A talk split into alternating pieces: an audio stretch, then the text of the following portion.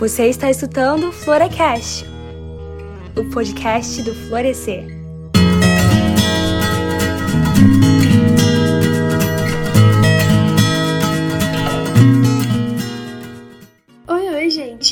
Bom? Sejam muito bem-vindos ao podcast do Florescer. Aqui é a Natane, mais conhecida como Nina, e hoje vou apresentar esse podcast incrível que é Crente, pode ser artista? Com a participação de algumas convidadas e da nossa colaboradora Bruna Santini. Muito obrigada a você que está nos ouvindo. Você já conhece Florescer? Nós somos um grupo feminino de estudos bíblicos por meio de grupos de WhatsApp e Telegram, mas isso não quer dizer que o nosso podcast seja só para mulheres. Tivemos essa iniciativa justamente para tentar incluir também os homens no nosso meio.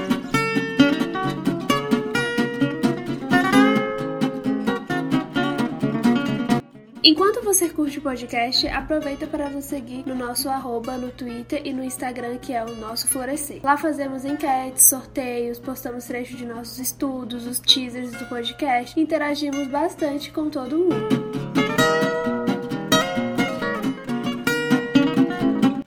Tema de hoje, crente, pode ser artista? Surgiu quando nós vimos a importância de ouvir pessoas que são cristãs e vivem de arte, que levam o evangelho por meio da arte, que infelizmente ainda é um tabu no meio cristão. Trouxemos debates inspiradores e um pouco das nossas experiências. Tenho certeza que vocês irão gostar. Peguem seus fones de ouvido que já vamos começar o episódio.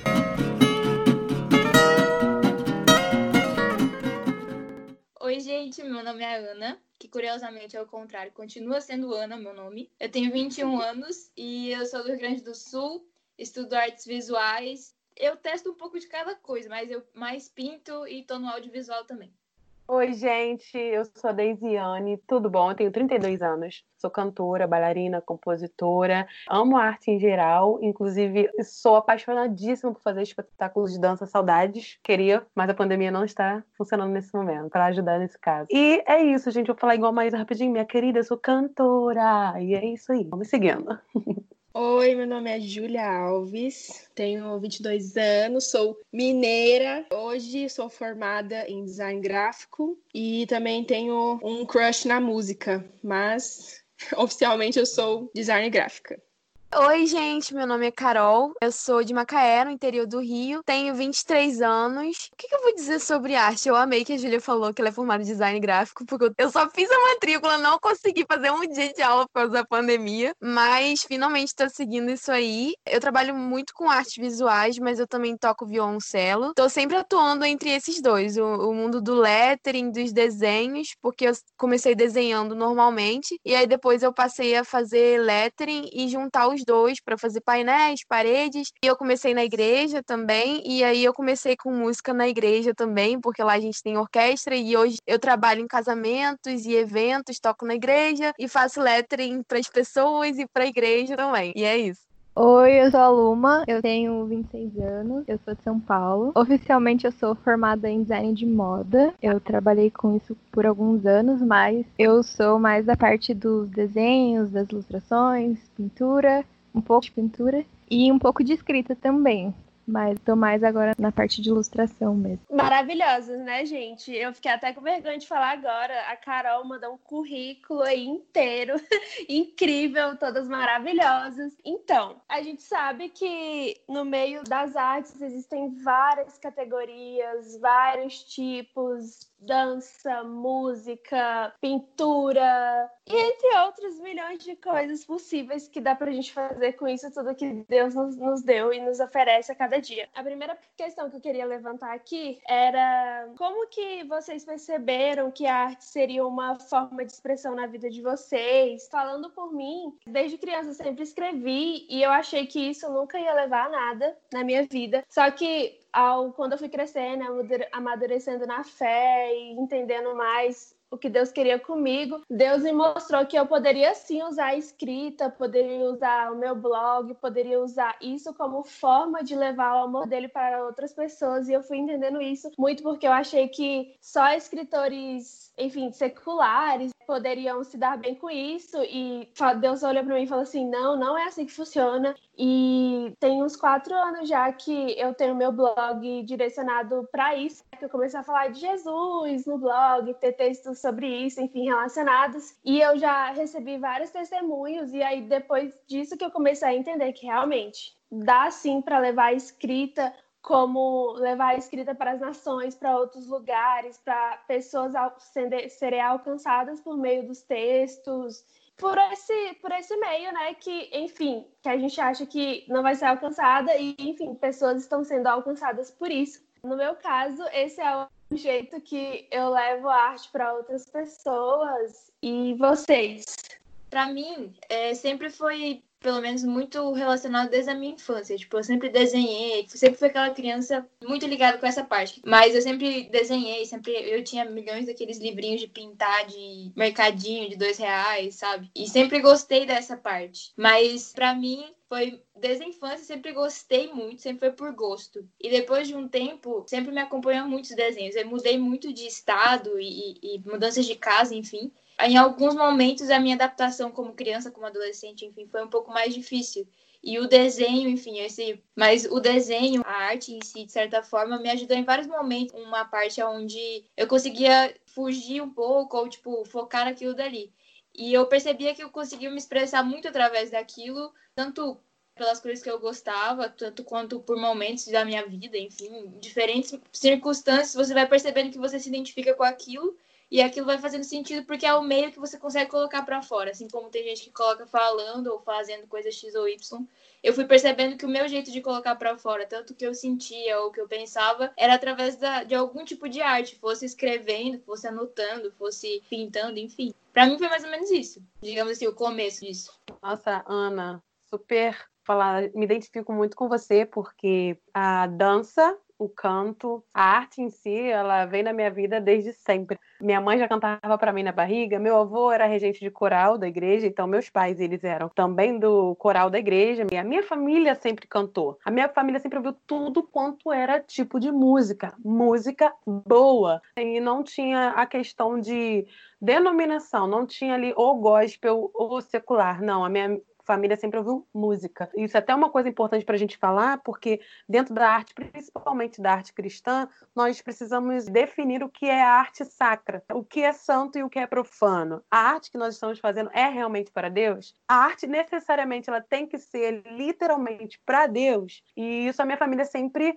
foi trazendo ali para mim, foi introduzindo isso ali na nossa vida. Eu lembro que não só arte como música, mas também meus pais sempre incentivaram muito a gente na arte de teatro, a partir de artes cênicas. Eu fazia um monte de cenas, gente, cantatas, né? Igreja, nossa vida ali foi que introduziu a gente muito na arte. Então, eu era a que fazia alguns papéis principais, tanto na cantata como no teatro, estava ali cantando e dançando junto. E eu era menina que ia de saia igreja de meia calça e voltava com a minha calça com um rombo enorme, porque eu dava estrelinha o chão da igreja todo.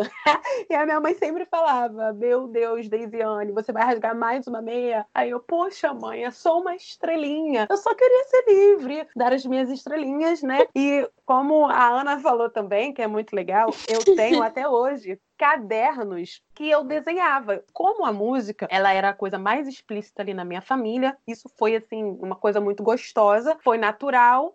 Eu cantei, cantei, até que chegou com três anos, minha primeira cantata. Eu lembro até da frase que eu cantei, que era Venham, pastores, conhecer Jesus. Eu lembro que eu cantei bonitinho, com uma bequinha vermelhinha, com uma sainha branca. Essa foi a minha primeira cantata. E a partir disso foi no desenvolver do canto ali natural, foi se percebendo que eu era uma soprano. E eu estou até aqui, gente. Não consigo viver sem arte. Deise, eu amo o jeito que você fala, porque você tem toda essa pressão de artista. Eu não tenho essa cara toda de artista, por mais que eu ame arte e tudo relacionado a ela. Mas, enfim, a arte na minha vida, ela sempre foi presente. Meu pai, ele é artista, ele é designer gráfico, ele é publicitário e ele é formado em design de moda. E a minha mãe é formada em design de interiores. E a minha irmã é arquiteta. Na minha família também, meus dois, as minhas duas famílias, meus avós tinham dupla sertaneja que eu sou mineira, né? Então eu tinha dupla sertaneja e sempre rodeado de violão. As festas de família sempre tem muita música. Então eu sempre fui crescendo no meio disso, né? Meu pai sempre incentivou muito eu e minha irmã a gente desenhar. Eu desenhava horrivelmente. A minha irmã sempre foi a melhor em desenho. E mas eu continuava ali, meu pai incentivando, dando, comprando os lápis mais caros pra gente, pra gente tentar, né, dar, trazer uma inspiração. E ele sempre foi incentivando pra gente se encontrar dentro da arte. E acabou que tanto eu quanto a minha irmã a gente se encontrou em várias áreas da arte. Minha irmã escreve muito bem, minha irmã canta, minha irmã pinta, minha irmã é uma excelente arquiteta. E eu fiquei para a parte do design gráfico, fiquei para a parte da fotografia, para a música também. Aqui no meu quarto tem um teclado, tem três violões, tem um, um aparelho de luz para tirar foto, tem câmera analógica, tem câmera digital, tem meu home studio para gravar música. Então, assim, tudo na minha vida está rodeado de arte. E como a Deise falou, a igreja também motivou muito a gente, né? Eu dancei na igreja também. Se eu for dançar hoje, vocês vão rir muito de mim. Mas eu acho que a igreja foi um excelente, excelente, excelente campo para me inspirar, para me encontrar na arte. Tanto que o design gráfico eu descobri foi dentro da igreja, porque precisava de alguém. Eu falei, tô aqui. E aí eu comecei nesse campo e acabei me formando e amo fazer isso. Eu já apresentei, cantei diante do trono no teatrinho da igreja. Você ia fazer esse comentário. Ai, gente, eu não vou nem falar a quantidade de cantadas que eu já participei, porque eu tenho 32 anos, né? Então, chega devagar.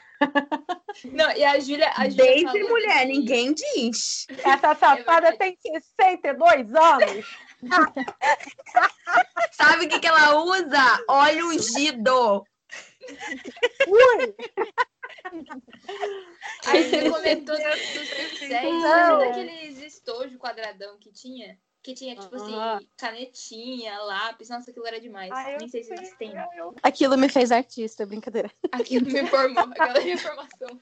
Bem, a arte para mim é uma coisa muito intuitiva. Eu até brinco falando que eu não sou muito intelectual, porque eu acredito que todo todo o rolê da arte que aconteceu na minha vida, que acontece até hoje, foi muito assim inspirado por Deus, porque foi tudo muito imprevisível, de forma que eu não planejei. Eu não nunca fui de estudar técnicas, de estudar modos, de, de procurar me interessar pelos assuntos, e tudo aconteceu muito de um jeito muito natural, mas muito inesperado. E eu já desenhava um pouco quando era criança, quando eu tinha uns sete anos eu fiz curso de pintura, mas aí quando eu estava no ensino fundamental eu já tinha mudado de cidade. E eu lembro que eu ouvia muita música porque eu não era uma criança que se relacionava muito com as outras, porque o pessoal me excluía. E eu lembro que eu ficava na escola e eu ouvia muito NX0, aquela música assim, os dias ruins todo mundo tem, já jurei pra mim não desanimar e não ter mais pressa, pensei que o mundo vai girar. E eu pensava assim, ah, não, um dia eu vou estar por cima da carne seca, um dia eu vou parar de ser humilhada.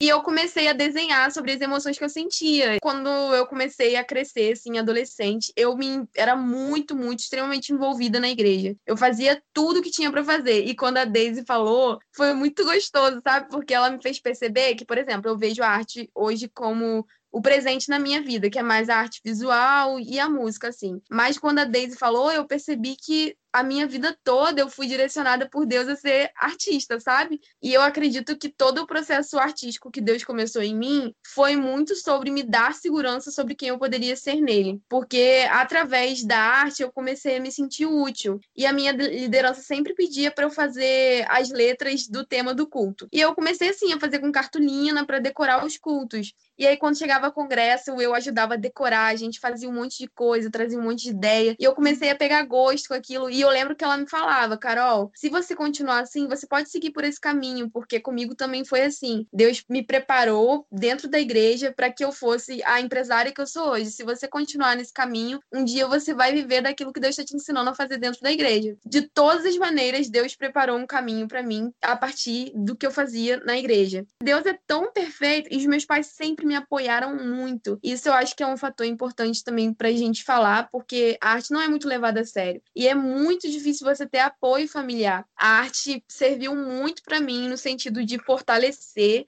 a minha confiança e de me dar um propósito de vida. Claro que a gente acredita que Deus tem um propósito pra gente, e eu acredito muito que em mim esse propósito se cumpre através da arte, porque eu gosto muito de expressar as minhas opiniões também através da minha arte. Isso sempre foi. Eu sempre fui uma pessoa expressiva, então eu gosto de me expressar do jeito que eu me visto, no meu corte de cabelo, nas coisas que eu falo. Eu sou uma pessoa que dá mu muito a minha opinião.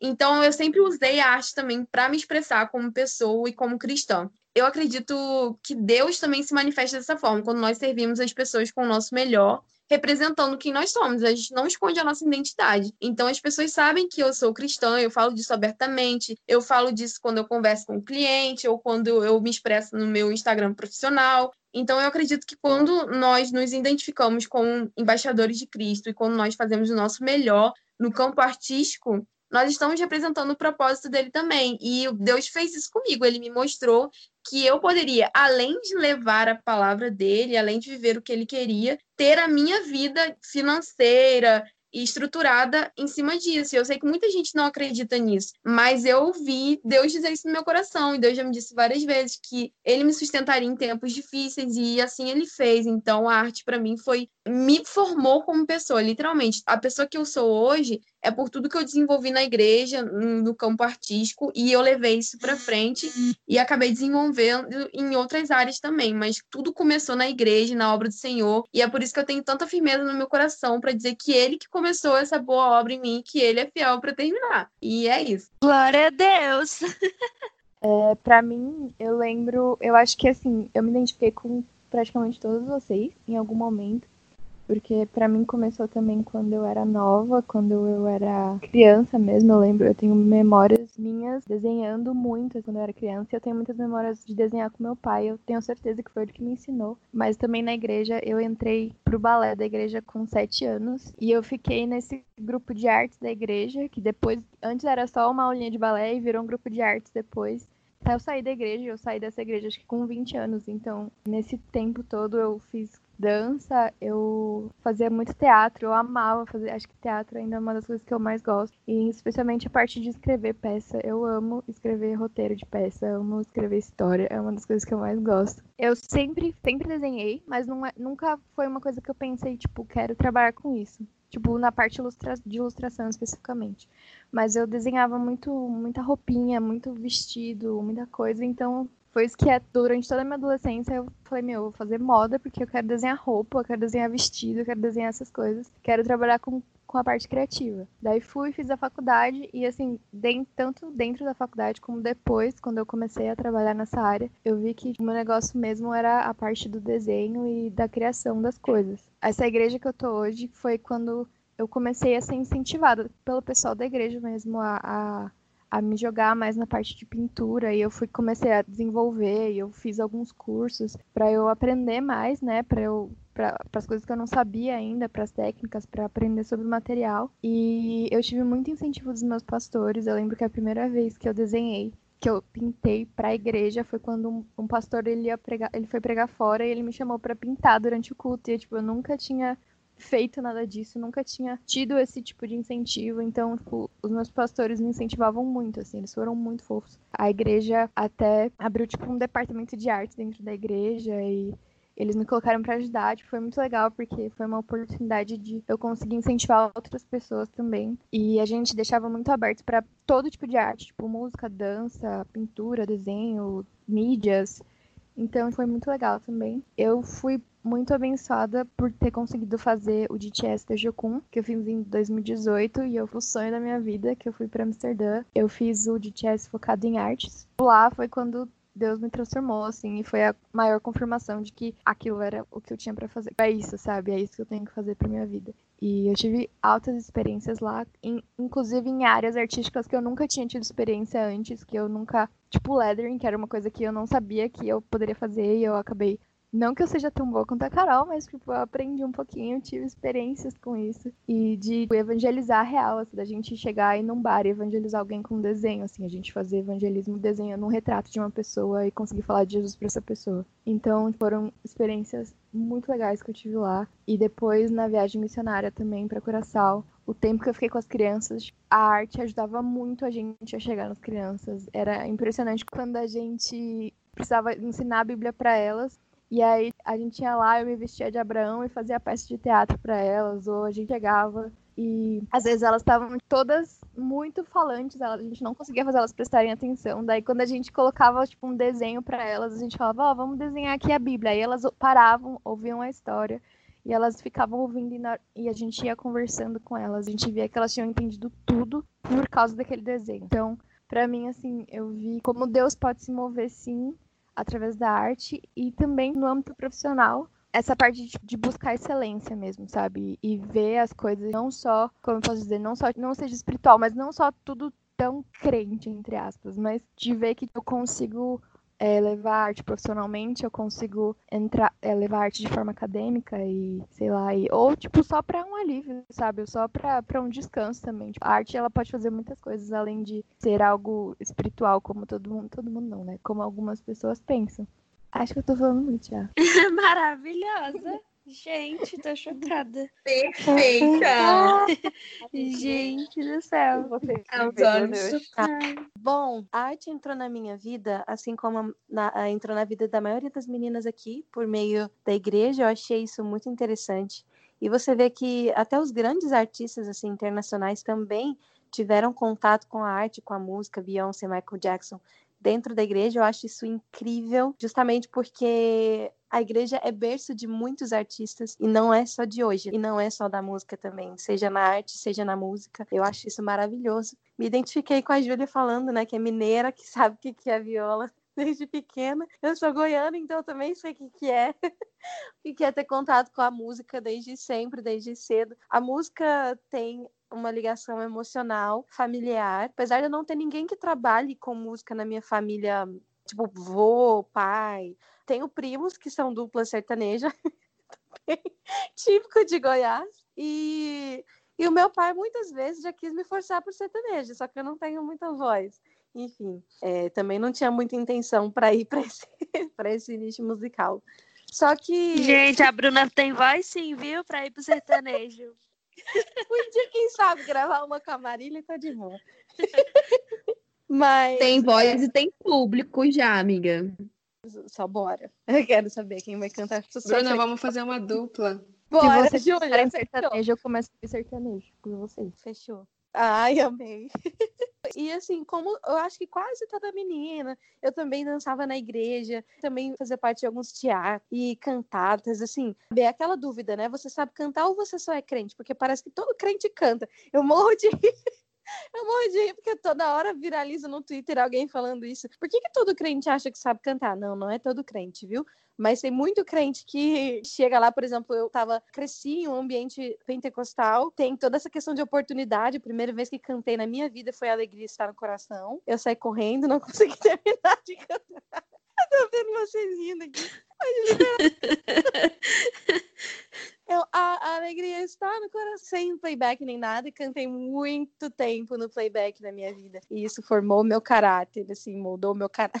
Mas a música entrou justamente como uma das formas de adoração a Deus. Para mim, eu não tinha muito contato com, até minha adolescência, com, além do sertanejo, né?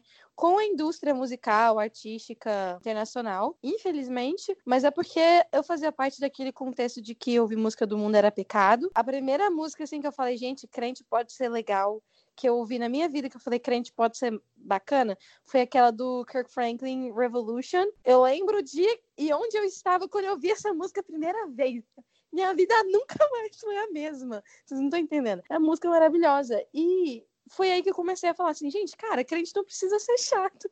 Crente não precisa ficar cantando sei lá, tipo, coral de anjos o tempo inteiro. Isso foi me, sabe, me abrindo. Quando eu comecei a, a gravar meu CD, eu tinha uns 15 anos de idade e eu produzi no Rio de Janeiro com o Livson Farias e ele sempre me dava referências. Bruna, vai ouvir Joss Stone, vai ouvir isso e aquilo. E aí eu fui, assim, aprendendo mais sobre o mundo da música, sobre como a arte realmente. É, a gente não precisa. Uma das coisas que eu fico. que eu notei, que eu aprendi, que fui confrontada nesse começo, quando a arte entrou na minha vida, é que a arte para Deus, ela pode ser feita com excelência, não só pode como deve. E muitas das vezes a gente acha que não, que a gente a arte cristã, ela pode ser assim, ah, faz o que você quiser, que tiver.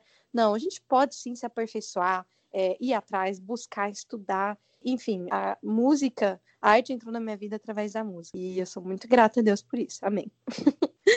Isso é muito Nossa, legal. Eu, eu lembro do dia que as minhas amigas da escola vieram fazer trabalho na minha casa. Só eu era crente. E eu, gente, olha essa música, ela é maravilhosa. E ela é crente. E eu coloquei a música elas, nossa, isso é crente? Eu sim, isso é crente. Todo mundo.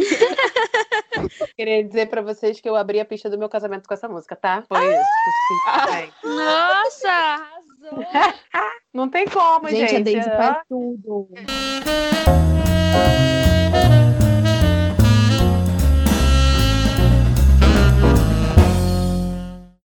É, isso é uma coisa que a gente precisa quebrar muito no meio cristão, gente, de uma maneira assim muito grande, porque a religiosidade cega muitas pessoas. Gente, primeira arte bíblica, gente, o primeiro poema a gente lê lá em Gênesis 2:23, que diz assim: Quando o primeiro homem, Adão, diz a Eva: Esta sim é osso dos meus ossos e carne da minha carne ela será chamada mulher, porque o, o- do homem foi tirada.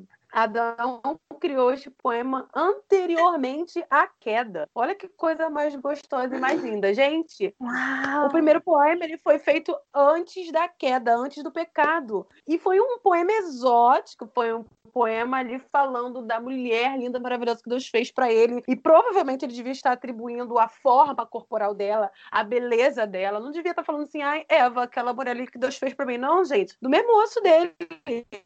O cara tava lá nas alturas se sentindo todo poderoso, que Deus tinha acabado de fazer uma obra perfeita. E o cara me mete o primeiro poema ali. Esta sim é o osso dos meus ossos. Gente, como que a gente vai falar que a arte ela não é cristã? Como que a gente vai falar que a arte ela tem que sempre ter uma conotação de falar daquilo que eleva a Deus? Gente, nós somos arte. Nós somos feitura, criatura de Deus. Deus ele é o criador. Então, primeiro é, artista existente, né? Porque Deus ele é, é Deus. A partir de Deus, nós conseguimos trazer para nossa vida a continuidade de criar algo. E eu não me vejo falando assim, ai não, é, esse texto aqui é secular. Ai, esse texto aqui não é arte para Deus. Essa música não é arte cristã. Existe sim uma arte que, mesmo sendo denominada como gospel, não é gospel, mas também existe uma arte que não tem denominação nenhuma gospel. Você vê uma roupa toda bem estruturada, ou com alguma coisa de flores, de plantas, você vê Deus. Como que a gente vai fazer com que a arte não seja excelente para Deus se Deus é a própria arte? Eu gosto muito de frisar isso. Deus ele é a própria arte. Tá? E outra coisa, gente, eu vou até ler também uma coisa que eu acho linda. Eu amo, eu tô na fase das plantas, né? A minha arte de agora tem sido plantas. Plantas, flores e plantas, gente. Vocês já viram a quantidade de arte que tem estampada, às vezes, em apenas uma flor, em apenas uma folha de uma planta. Gente, lá em Gênesis 2:9 diz assim: "O Senhor Deus fez nascer então do solo todo tipo de árvores agradáveis aos olhos e boas para o alimento". Então, querido, quando Deus diz que ele não só fez flor e planta para alimento e diz agradável para os olhos, Deus explanou para nós, colocou ali explícito na nossa cara, olha aí, ó, meus filhos lindos e minhas filhas, arte para vocês. A partir disso, criem novamente, sejam incentivados a fazer uma nova arte, seja cores, sejam quadros, sejam roupas, sejam músicas, porque nas músicas nós ouvimos muito bem falando sobre flores, sobre rosas, sobre encantos, sobre tulipas. E gente, Deus, a Bíblia ela já começa introduzindo para nós arte, porque Deus ele é arte. E se a gente não seguir a nossa vida para frente dentro disso, nós vamos virar uns cristãos chatos pra caraca. Dentro da igreja a gente tem, vamos comentar aqui uma coisa, vamos, vamos vir botar um fogo nesse parquinho. Dentro da igreja nós temos aquela mania de, ah, faz qualquer coisinha aí, tá tudo bom, valeu, vamos lá. Gente, não dá não. Porque é pra Total. Deus, né? Deus aceita, Deus aceita. Tudo quanto fizerdes, fazer de todo o coração, como ao Senhor e não aos homens. Isso, olha aí, ó. Como que a gente vai fazer qualquer coisa para Deus? E aí eu fui, eu fui fazer a faculdade, eu fiz aula, eu era professora de balé das meninas, eu era professora lá do Ministério de Dança e tal, nananana. Gente, a gente queria fazer excelente pro Senhor. Porque como que a gente ia ganhar? Gente, a minha igreja era dentro de uma favela. Como que eu ia me comunicar com a comunidade fazendo uma coisa totalmente quadrada, totalmente de qualquer jeito? Sendo que no mundo, vamos lá, no meio secular existem artistas incríveis, poderosos, muito sensacionais, safas demais no que fazem, e como que eu ia pegar e ia chegar dentro da igreja. Ah, gente, mão direita para cima, mão direita para baixo. Mão direita no ombro, subiu acima da cabeça, passou pela cabeça, voltou, aleluia, amém, terminou a coreografia. Gente, não dá? Não conseguimos comunicar. É, e vocês sabem do que, que eu acabei de me lembrar? Eu não sei se eu li no Twitter ou se foi um amigo meu que falou comigo, ou seja, sou uma péssima amiga. Brincadeira. Alguém, eu li alguém falando sobre é, uma situação muito engraçada, curiosa. As meninas que entendem de design gráfico vão entender o que eu tô falando. O cara é super esforçado, ele fez um, um trabalho super incrível para a igreja. E o pastor dele virou e falou: Olha, eu não quero essa sua arte porque ela tá boa demais e pode assustar as pessoas. Ele pegou todas as tendências do design gráfico e ele falava, e ele falou: Gente, olha, e ele tava super frustrado. Falou assim: Bruna, aí eu lembrei quem é, tá? Lembrei quem é e lembrei como ele falou comigo. Ele falou: Bruna, eu fiz o meu melhor e eu tava pegando as maiores tendências e o pastor assustou. É uma das coisas que a gente queria conversar é justamente sobre isso. Por que que existe esse medo? Medo, esse receio nas igrejas, os pastores, de você inovar um pouco e tá. É o famoso bateria do diabo. Você achar que, que eles acharem que não, isso não é de Deus, não é de Deus, não é de Deus. Por que, que a gente entrega as melhores coisas, as melhores produções artísticas pro diabo? Vocês já passaram por isso? Tiveram, assim, alguma situação nesse Bruna, sentido? isso aí é muito brabo. Eu tenho uma facilidade de falar sobre esse assunto do pastor que ele fala, porque eu tenho uma visão com os meus pais sendo pastores e tenho visão de outros pastores. O que, que acontece? É, dentro das igrejas, os pastores eles não têm vontade de explicar para o seu membro o que significa a música, o que é a música, o que é a arte, até porque muitas vezes para ele também não foi ensinado. Só que nós estamos em 2020, século 21, e nós temos muitas informações para nós conseguirmos decifrar o que é ou não de Deus. Então é mais fácil falar que é pecado do que você chegar para tua irmã falar assim: olha, lê essa frase, lê essa música, o que está sendo, para quem está sendo feito. Gente, então o pastor, tanto como uma leitura, quanto uma pintura, quanto uma roupa, quanto um design gráfico, por que, que tem essa letra? Qual o significado? Você sabe o que está querendo dizer? O que, que essa letra está querendo informar? Então, não tem essa preocupação, não tem essa vontade, não tem essa esperteza, não tem essa coisa de passar para o seu membro. Cara, você é inteligente. Estude e perceba se isso daí é de Deus ou não. Até porque o Espírito Santo ele nos conecta. Ele fala conosco. Pode ir, varão. Vai na fé que isso daí não vai me ferir, não, querido. Mas o Espírito Santo também fala: opa, Vamos estar tá querendo virar desse caminho aqui, porque esse caminho não é meu. E aí eu não entendo essa questão. Porque os pastores, eles não conseguem dar liberdade aos membros de também serem autênticos. Muitas vezes o membro é excelente, é um artista incrível, o pastor vai lá e fala assim: não gostei. Não gostei por quê? O que, que o senhor não entendeu? É, é, é, é, difícil, é doloroso falar. Não, não entendi isso aqui, essa arte aqui. O que significa Diálogo, essa letra? Né? Uhum. Tem que eu, falar. Eu também tenho uma... Olha, irmão, eu não entendi isso daqui. Eu não entendi essa letra. Eu não entendi o porquê que o formato dessa letra é assim. O que, que isso está querendo comunicar? Por que essa cor? Gente, vocês sabem que as cores elas têm significado dentro da palavra. E às vezes as uhum. cores elas são proféticas para a gente comunicar alguma coisa, para levar algum assunto. Por que, que o pastor ele não sabe isso, né? Por que, que não está no momento de chegar essa procura de entender o contexto. Acho que falta um diálogo e falta também o um entendimento do contexto. Isso é uma coisa que nós precisamos levar para a igreja. E aí eu gostaria de saber o que, que vocês falam sobre isso também, meninas. É, para mim isso conta. Até era um comentário que eu ia fazer antes quando você falou a respeito, quando você citou o versículo e falou sobre a parte da criatividade, assim. Eu acho que é algo que e aí eu falo de um ponto onde não é nem só sobre os em questão de pastores, líderes, enfim, mas a gente como cristão entender, acho que é o quanto a criatividade ela é da identidade de Deus. E eu acho que a gente não entender isso completamente, o quanto a criatividade em si, o criar e o, o produzir, ele é uma característica de Deus, eu acho que isso mata não só os artistas, mas muitas pessoas às vezes que têm um chamado artístico ou que simplesmente querem se aventurar nisso ou querem servir de uma forma artística, e aí a gente volta para esse ponto da igreja, é, acaba matando isso porque a gente não entende essa característica característica de Deus. Quando, a gente, quando você cita lá em Gênesis que nós somos feitos à imagem e semelhança de Deus, a gente tá ali tá dizendo que aquilo que Deus carrega, nós carregamos também, e Deus sendo criador, nós também criamos. E quando a gente diz, é, tanto isso eu uso às vezes para falar, dependendo quando vocês provavelmente já ouviram isso como artistas, alguém que chega e fala assim: "Nossa, mas você desenha muito bem. Eu não, não consigo, eu não tenho jeito". Ou então você: "Ah, nossa, mas você toca muito bem". E aí alguém fala: "Não, mas é, você toca muito bem, mas eu, putz, nossa, nem se eu fizesse aula ia conseguir". Da onde vem esse pensamento, sabe? Você também é filho de Deus, você foi criado à imagem e semelhança de Deus, você tem um pai que é criador, que criou todas as coisas, tudo aquilo que nós admiramos na natureza, e a gente continua anulando essa parte da,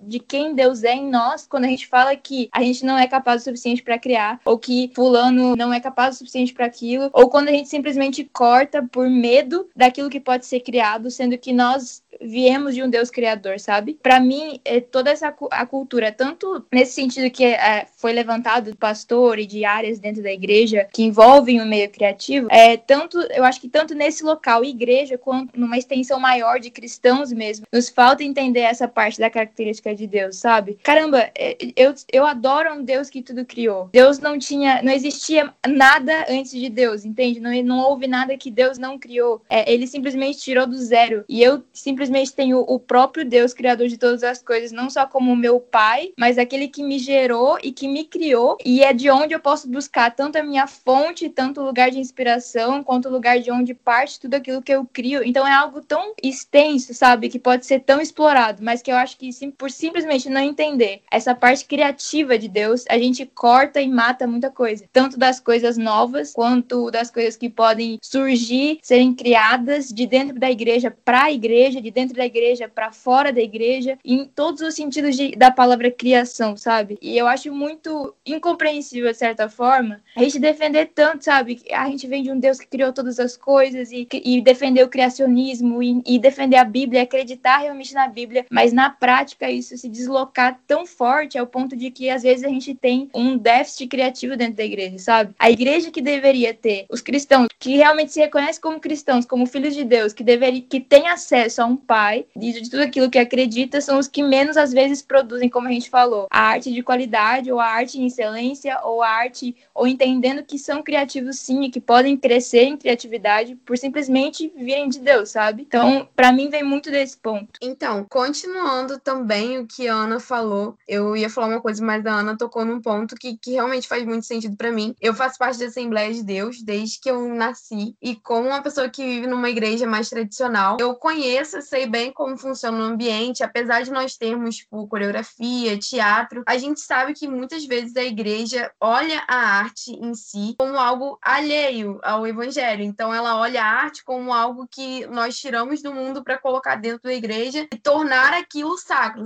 E, e realmente é o que a Ana falou, nós não entendemos o lado de que a arte faz parte do é um atributo de Deus, sabe? É quem Deus é, como vocês já disseram. E aí eu acho que a gente vê a arte só como algo que a gente pode acrescentar nas coisas que a gente faz na igreja. Tipo assim, ah, evangelismo, a gente pode fazer um teatro, a gente pode fazer uma coreografia. Ah, culto, vamos trazer, sei lá, para a gente poder identificar mais os adolescentes, vamos fazer alguma coisa, arte. É uma saída, uma alternativa. Então, acho que muitas vezes isso faz as pessoas terem um entendimento e um, um sentimento de não identificação. É, que vocês falaram, tipo assim, é, ai, muito bonito que você faz, mas eu nunca conseguiria. As pessoas não se veem nisso porque elas acham que é algo extremamente extremamente secundário. É algo que, ah, beleza, a arte está lá, ela existe, você pode fazer, mas as pessoas não pensam nisso como algo que faz parte de Deus, assim como vocês já disseram. E eu acredito também que parte desse tabu, tá, não sei se pode ser tabu, estereótipo que a gente tem na igreja, de talvez, às vezes, demonizar a extensão da arte, como ela pode se dar. Gente, eu acho que muitos pastores têm medo disso, porque isso também é um caminho de senso crítico. Eu acredito que todo artista, toda pessoa que se dedica mais a arte, saindo do senso comum, assim, saindo de fazer o básico, toda pessoa que tem, não, não sei um chamado, mas toda pessoa que tem, por exemplo, todas vocês que estão nessa chamada tem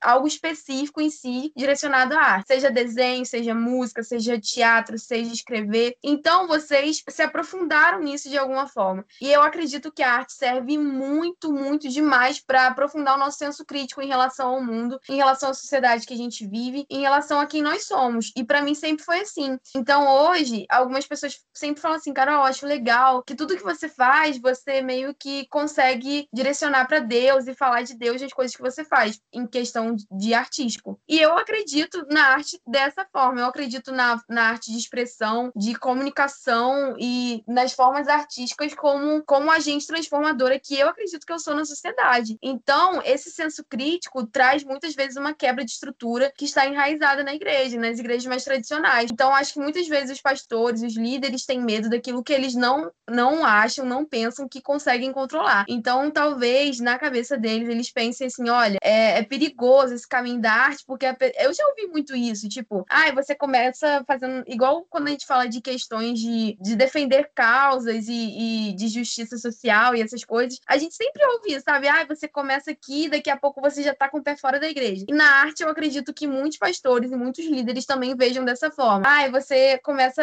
querendo fazer alguma coisa diferente aqui, e daqui a pouco o mundo já entrou na igreja, daqui a pouco você já trouxe o mundo para dentro da igreja. Quando é a igreja que tem que invadir o mundo, sei lá o quê. Então, eu acho que as pessoas mais tradicionais já têm, sim, uma visão muito secularizada da arte, não conseguem ver isso como um atributo em Deus, um atributo de Deus, da criação, tudo que vocês falaram. E isso traz para elas um medo de ser algo que vai fugir do controle da igreja, de ser algo que eu, como pastor, eu, como líder, não posso controlar o meu membro, porque ele vai ser uma pessoa que vai ter um senso crítico aguçado demais e ele vai querer formar as próprias ideias, as próprias opiniões. Então, às vezes, eu acho que é um pouco disso também, e eu sinto um pouco disso, sabe? Que às vezes me custa ser uma pessoa que tem opinião, que gosta de expressar, e eu sinto que as pessoas olham para mim nesse sentido e me julgam por ser artística. Tipo assim, ai, elas vinculam o fato de eu ter muita opinião com o fato de eu ser artista, com o fato de eu desenhar, de eu expressar minhas opiniões através da arte e de eu gostar de me comunicar. E é isso, basicamente. É, uma coisa que eu tava pensando também é a questão de que eu acho que hoje em dia, assim, a nossa geração já meio que mudou isso, mas antes, eu não sei se tem gente ainda que tem essa mente, mas tudo que não era explicitamente cristão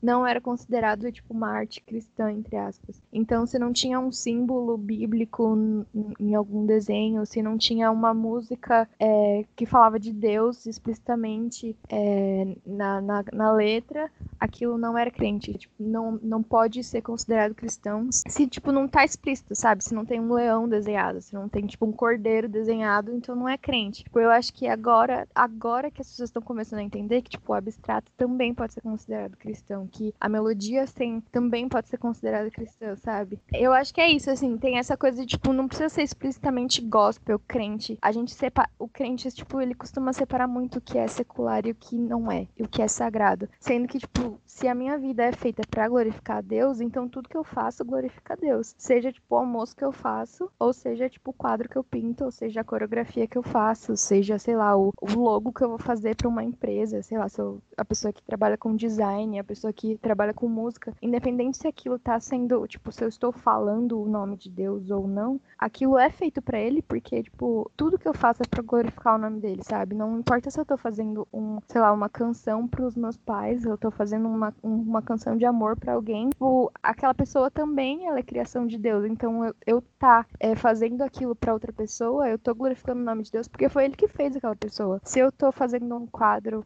abstrato tipo, jogando um monte de cor ali, eu tô glorificando a Deus, porque, tipo, foi Deus que criou todas as cores, sabe? Se eu tô criando uma história, tipo, lúdica, se eu tô fazendo é, uma história de fantasia, aquilo tá glorificando a Deus, porque foi Deus que inventou a imaginação, sabe? Foi Deus que deu a ideia pro cara, tipo, sei lá, fazer o Senhor dos Anéis, pro cara fazer as Crônicas de Nárnia, pro cara escrever, sei lá, Dark, sabe? Que tá todo mundo falando agora. Tipo, eu sei que não é 100% crente, mas, sabe, aquilo que faz as pessoas pensarem, faz as pessoas lembrarem de Deus de alguma forma, faz as pessoas, tipo, pesquisarem as coisas e, e, lerem mais. E, tipo, livros que você lê, que eles não são livros de teologia, tipo, não não tenho nada contra livros de teologia, mas as pessoas elas se prendem tanto nessa parte tipo super culta intelectual, mas elas esquecem que tipo um livro de uma história, sei lá, juvenil pode tipo ter uma mensagem muito incrível que Deus vai falar muito com você a, a respeito daquilo, sabe? Então, eu acho que tem muito essa coisa tipo, não é porque não é explícito que não é de Deus, porque tudo que é feito tipo por alguém que glorifica a Deus com a sua vida, glorifica o nome dele também, sabe? Então, é, da mesma forma que tudo que Deus fez glorificar ele mesmo, tipo, a natureza toda glorifica Deus, então tudo que eu faço deve glorificar o nome dele. Existe muita coisa que é arte, que é, tipo, não, não é cristã, porque talvez não esteja glorificando o nome dele, porque a vida daquela pessoa não glorifica o nome dele. Tem uma coisa que eu aprendi que, tipo, o mais importante que a obra de arte é quem tá fazendo essa obra, tipo, é o artista. Então, assim, a vida daquela pessoa vai refletir naquilo que ela tá fazendo. Então, tipo, meu, glorifica o nome de Deus com tudo que eu faço. Então, tudo que eu fizer vai glorificar o nome de Deus. Seja eu um artista, ou seja eu um médico, um cozinheiro, sei lá, uma dançarina. E eu não sei o que vocês acham disso também. Muito importante isso que a Luma estava falando, mas é bem histórico, né? Se a gente parar para analisar, as ramificações de cristianismo é, fizeram com que a igreja tivesse milhares de problemas, principalmente o maior e mais elevado foi a religiosidade. E a partir disso, gente, que foi começando a ser gerado o que pode, o que é santo, o que é profano. Então eu entendo que são coisas enraizadas de séculos. Eu acho que a igreja já venceu bastante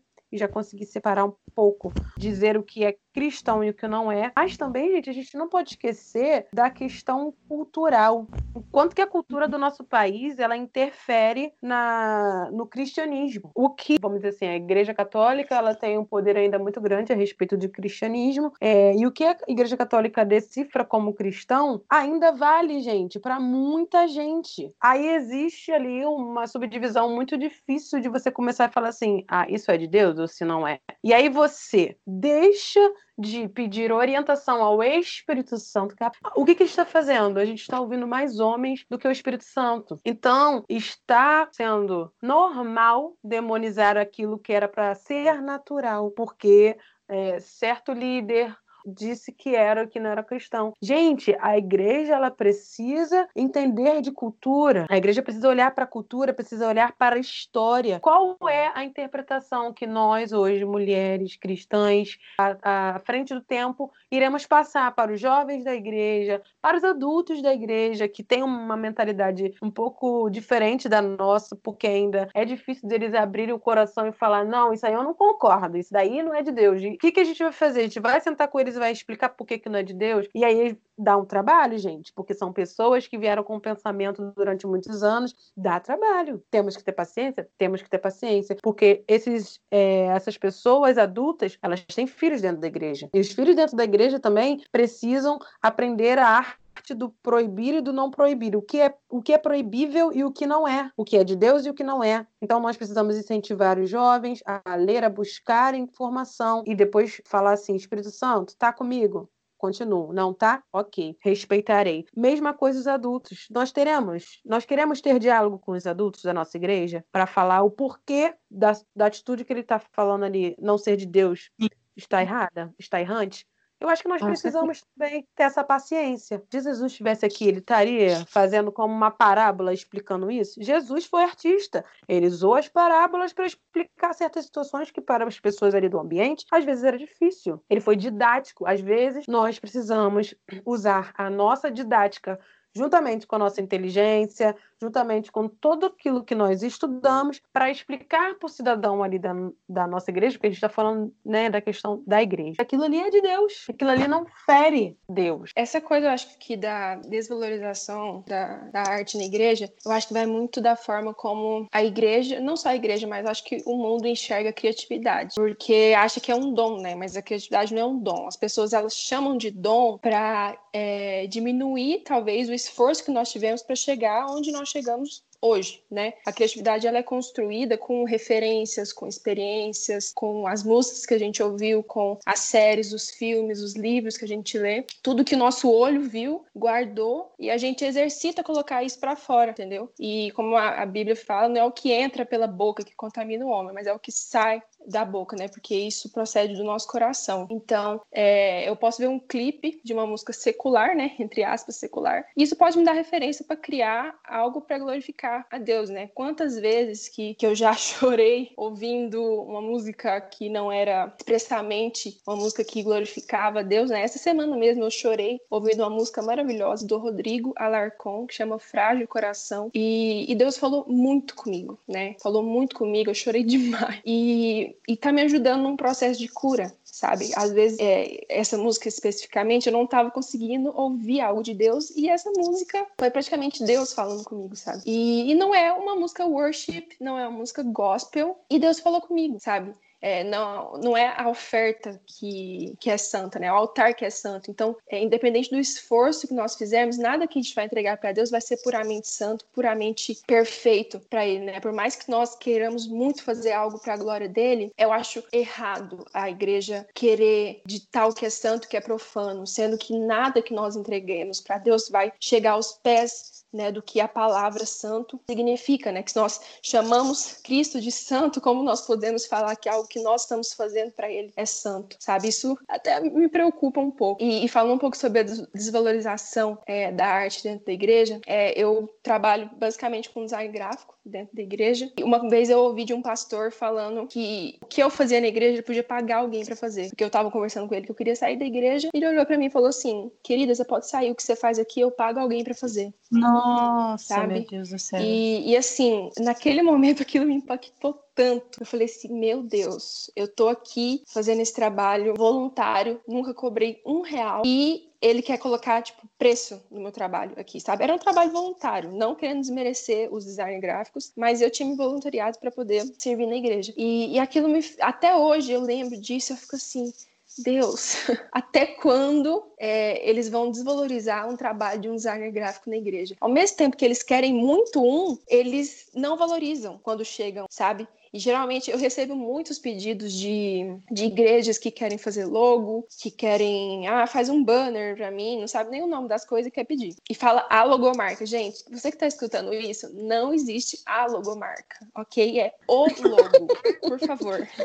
okay, não existe a logomarca. Enfim, é, sempre que eles pedem, vários, vários, vários, eles falam: Ah, você podia é, fazer um preço melhor, né? Porque é pra igreja. Assim, cara, eu trabalho com isso, eu estudei muito para isso, entendeu? E eu vou fazer com excelência, sabe? Quando eu quero fazer um preço melhor, eu não cobro nada, entendeu? Eu falo assim: não, eu tô dando de presente para vocês, sabe? E meu pai não gosta que eu faça isso muito, não. Ele fala assim, Júlia, cobra um real, mas você vai cobrar.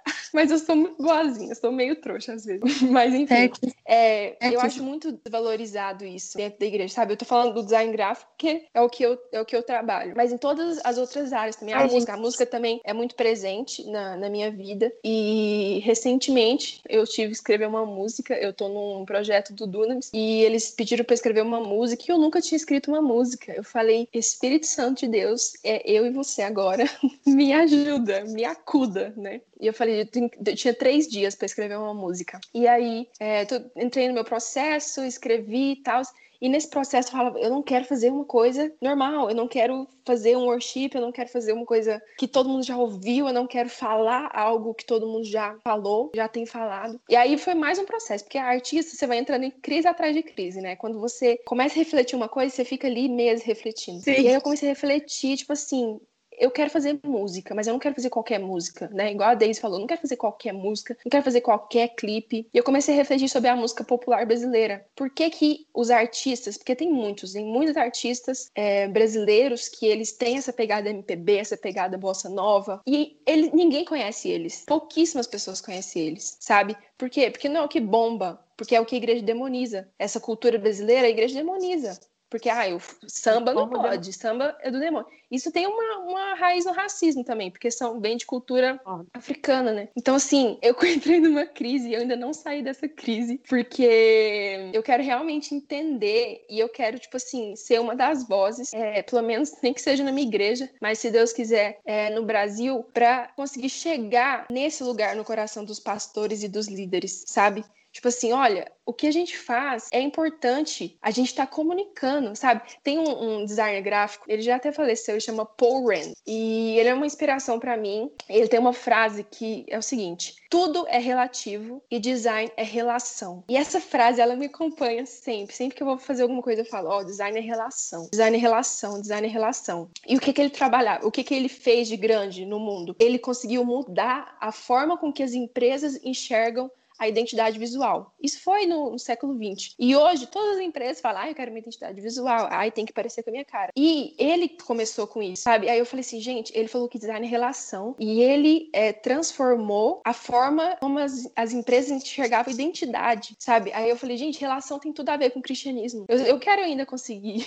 é, formular uma palestra, sei lá, alguma coisa para falar sobre isso. Mas, gente, design é relação, cristianismo é relação. E por que que as igrejas não conseguem enxergar isso? Provavelmente porque ninguém falou isso para eles, né? Eles também não têm a obrigação de pegar um livro do Paul Rand e ler. Mas eu acho que ainda falta vozes com, com palco. Por exemplo, a Daisy. Meu sonho é pegar a Daisy e pôr ela lá na Times Square, entendeu? Colocar ela para todo mundo ouvir. Mas eu acho que falta, falta espaço, falta espaço em grandes, grandes igrejas, é, igrejas que têm visibilidade, né? Para conseguir dar voz para pessoas que têm essa, é, essa missão, né? De, de transformar a arte no Brasil, o design, a música, a fotografia, o teatro, né? Eu acho que falta espaço para essas vozes crescerem. E o design que é tão importante para a igreja, né? Se você for ver, tipo, é. Nossa! Tá comunicando a imagem da igreja, é o que vai, tipo, querendo ou não atrair pessoas. Então é, é muito importante, de igual forma. Sim, eu dou muito crédito, querendo ou não, eu dou muito crédito pro Dunamis, porque eu acho que com, com essa cultura é, americana, né, que eles trouxeram de, de arte, de conferência, de, de, de design gráfico, né, também nas, nos banners deles, é, eu acho que alterou muito a forma como a igreja enxerga o design gráfico. E eu sou bastante grata a isso. Ah, é, sim, gente. Infelizmente, assim, a visão que a igreja tem do design hoje é tipo quem faz panfleto de evento. Tipo isso, é, é o design que tem na igreja. É muito triste. Que usa o Canva para fazer, enquanto eu tô pagando caro o pacote da Adobe para fazer, eu vou usar o Canva de graça.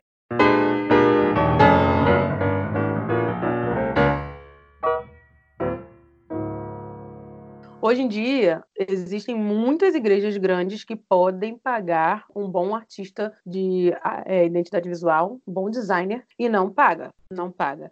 Prefere falar assim, ah, irmão, é, vem pra gente, assim, abençoa a gente. E, gente, o mesmo trabalho que o irmão tem para editar é, é, o trabalho que ele terá depois para pagar a conta de luz. E a igreja, ela precisa parar, que a igreja né, quer muito mendigar, quer muito migalhinha, quer muito coisinhas. Ai, achei esse negocinho aqui, vou pegar para mim. Ai, eu achei Fala esse restinho, vou pegar para mim. A igreja tem ainda essa coisa assim muito incrustada ali no resto e ainda não valoriza os seus artistas. E o que que acontece? Os artistas saem da igreja porque foram tolhidos da sua arte. Eu, gente, depois que eu lancei o clipe, tiveram meninas que falaram: "Nossa, que legal, na sua igreja você pode usar trança, turbante, porque aqui na minha igreja isso não é de Deus. Eu falei assim, como Meu assim Deus isso não é de Deus? São vários ambientes da arte. Eu imagino que a Júlia também deve ter uma dificuldade, até mesmo de expor algumas ideias dela, porque deve chegar assim para certos líderes e falar assim: ah, não, isso está muito frufruzado. O que, que é frufruzado? Uhum. Tá muito preto, tá muito assim, ah, não, isso tá parecendo de religião de matriz africana. Tá, e daí? A Bíblia é Egito, gente. A Bíblia é África. A gente fala aqui nesse podcast, a gente está comunicando porque a gente sente, a gente vive, está uhum. acontecendo dentro da igreja. E os líderes, que deveriam ser a porta de abertura para que a arte fluísse dentro da igreja, muitas vezes têm fechado na cara de muitos artistas e têm jogado eles para o mundo. Nós precisamos denunciar preconceito e racismo dentro da igreja. Precisamos ter voz. Eu vou falar uma coisa muito séria, que é uma coisa que meu pai e minha mãe sempre falam para mim. Eles são os meus pastores, eles falam: se o líder aceita o teu dízimo e ele não aceita ter um diálogo com você, tem alguma coisa errada. Você mantém Eita. a igreja. Fala de falta sabedoria. Tá faltando Isso. sabedoria. Uma pergunta que eu Não. tenho para você que eu acho muito interessante que você é muito necessária, sabe? A sua arte é uhum. é muito necessária. Você falando do testemunho das meninas te perguntarem, mas quer dizer então que é, usar meu cabelo assim não é pecado? E isso dói, né, uhum. o nosso coração. Isso é algo que é, é terrível, Nossa. precisa ser confrontado e eu creio que a arte tem poder de mudar o pensamento das pessoas. Isso é precioso. E uma coisa que eu queria te perguntar é que enquanto você falava isso, eu tava pensando, cara, o fato da arte ser feito por um cristão não tira o fato de que pode rolar uma identificação. Então, você Uhum. ter mulheres produzindo arte, mulheres cristãs produzindo arte, mulheres cristãs negras produzindo arte, sabe? Você ter essa, essa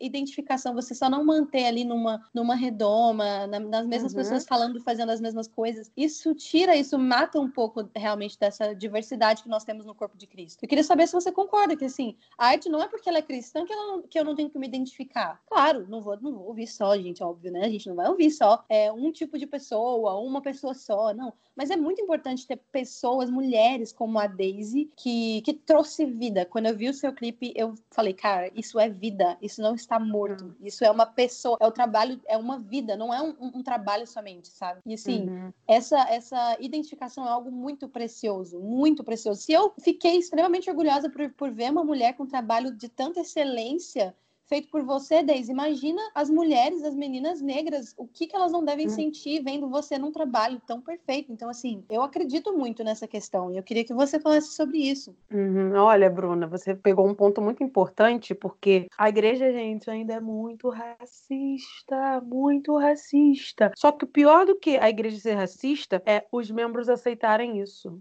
Os membros serem coniventes com racismo, se tornando também racistas, propagando o racismo, dizendo que um cabelo black não é do Senhor, né? Gente, tudo que Deus faz é bom. Dizendo que colocar um, um turbante não é de Deus porque logo liga a religiões de matriz africana, mas uma coisa não tem nada a ver com a outra, porque a mesma igreja que fala que turbante não é de Deus, que cabelo crespo não é de Deus, é a igreja que está levando pessoas para a África do Sul ou para a África para fazer missões.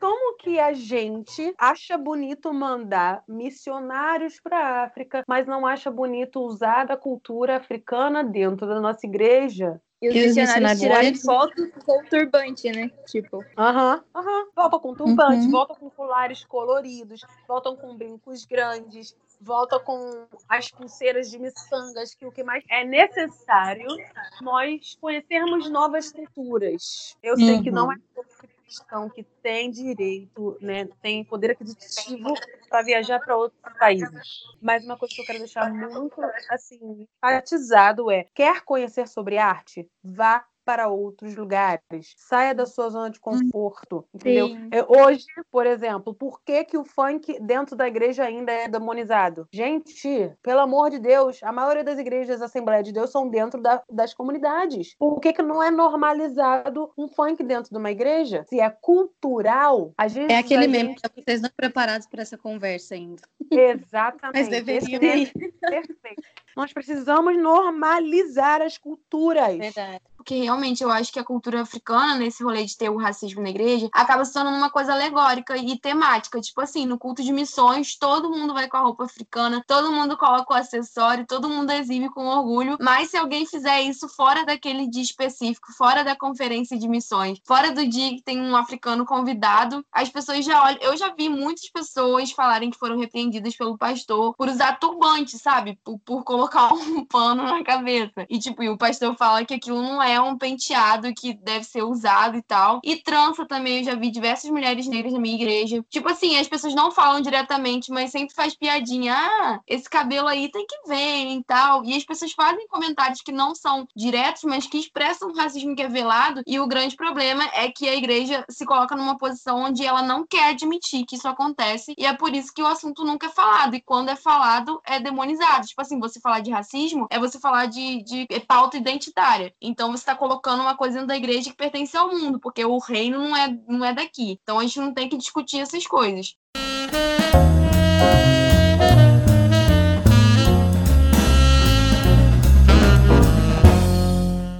Eu acho muito interessante que o nosso podcast é sobre arte, né? E uma das formas do do ser humano se expressar, uma das artes também é a moda e a cultura, enfim. E a forma com que a pessoa se veste, ela também é influenciada. Gente, moda não é só aquela coisa elitista europeia, não. Assim, a moda, ela tem dois lados. Ela tem o lado criativo e ela tem o lado realmente do capitalismo, né? Uhum. Mas, assim, a forma como a gente se veste, ela fala muito sobre a gente. Isso é, tipo, eu, eu li um livro na época que eu tava da- na faculdade, que era, tipo, a, a acho que chamava psicologia da vestimenta. Então, você conseguia, tipo, decifrar, entre aspas, uma pessoa pelo jeito que ela tava se vestindo. Então, hoje eu tenho que me segurar muito para não falar, tipo, ah, eu acho que essa pessoa é assim, assim, assado, de olhar o tênis que ela tá usando, de olhar, tipo, o tipo de roupa. Porque as roupas que a gente usa, é, elas expressam muito sobre a gente. Desde a nossa personalidade ou de como tá o nosso estado emocional, se você tá bem, se você não tá, ou até, tipo, a, a parte financeira, né? Porque também é, chega a ser um pouco elitista, porque às vezes você quer ser de um jeito, mas você não pode porque você não tem dinheiro para ser daquele jeito.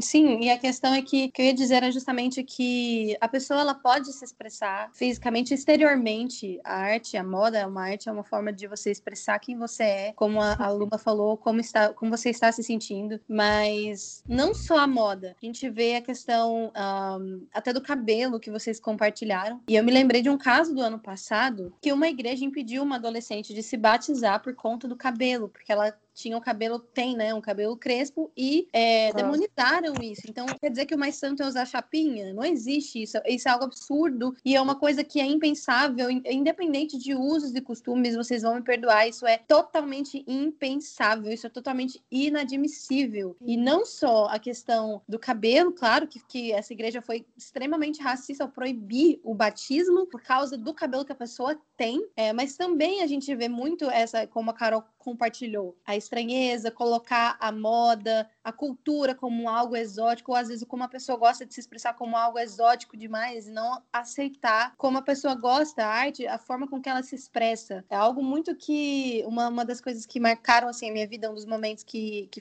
foram muito importantes para mim na minha, minha vida, assim, na, na, caminhada cristã, foi em 2018 que eu participei de uma conferência em Kansas City, gente, lá aqui no, no, no sei lá, tipo, no centrão dos Estados Unidos, da One Thing, é, chama One é conferência da EHOP KC. E nessa conferência, ah, como é uma escola multicultural em que vem pessoas de diversos lugares do mundo inteiro para aprender, para estudar, nessa conferência eles tiveram um set de louvor com ministros africanos e também com ministros chineses. E quando eu vi aquilo, a sensação para mim era como estar no céu. Porque eu olhei aquilo eu falei assim, cara, o céu é isso daqui, gente. Deus fez as, as artes, as, as, os povos, as culturas, as formas de se expressar. E eu tinha tanta certeza que aquilo ali era um vislumbre da, da eternidade. Quando eu via, uh, quando eu participei desse set africano, quando eu participei desse set chinês, eles ministrando na própria língua e intercalando com o inglês, e todo mundo ali, sabe, é, em união e no respeito, assim, sabe? Não como a Carol falou, tipo, ah, vamos deixar como algo. Não. Inclusive, eles fazem isso, né? Na, na casa de oração. Cada país é, basicamente tem o seu horário ali, em que eles vão ministrar na sua, na sua, na sua voz, no seu estilo. Isso é muito precioso, isso é muito importante.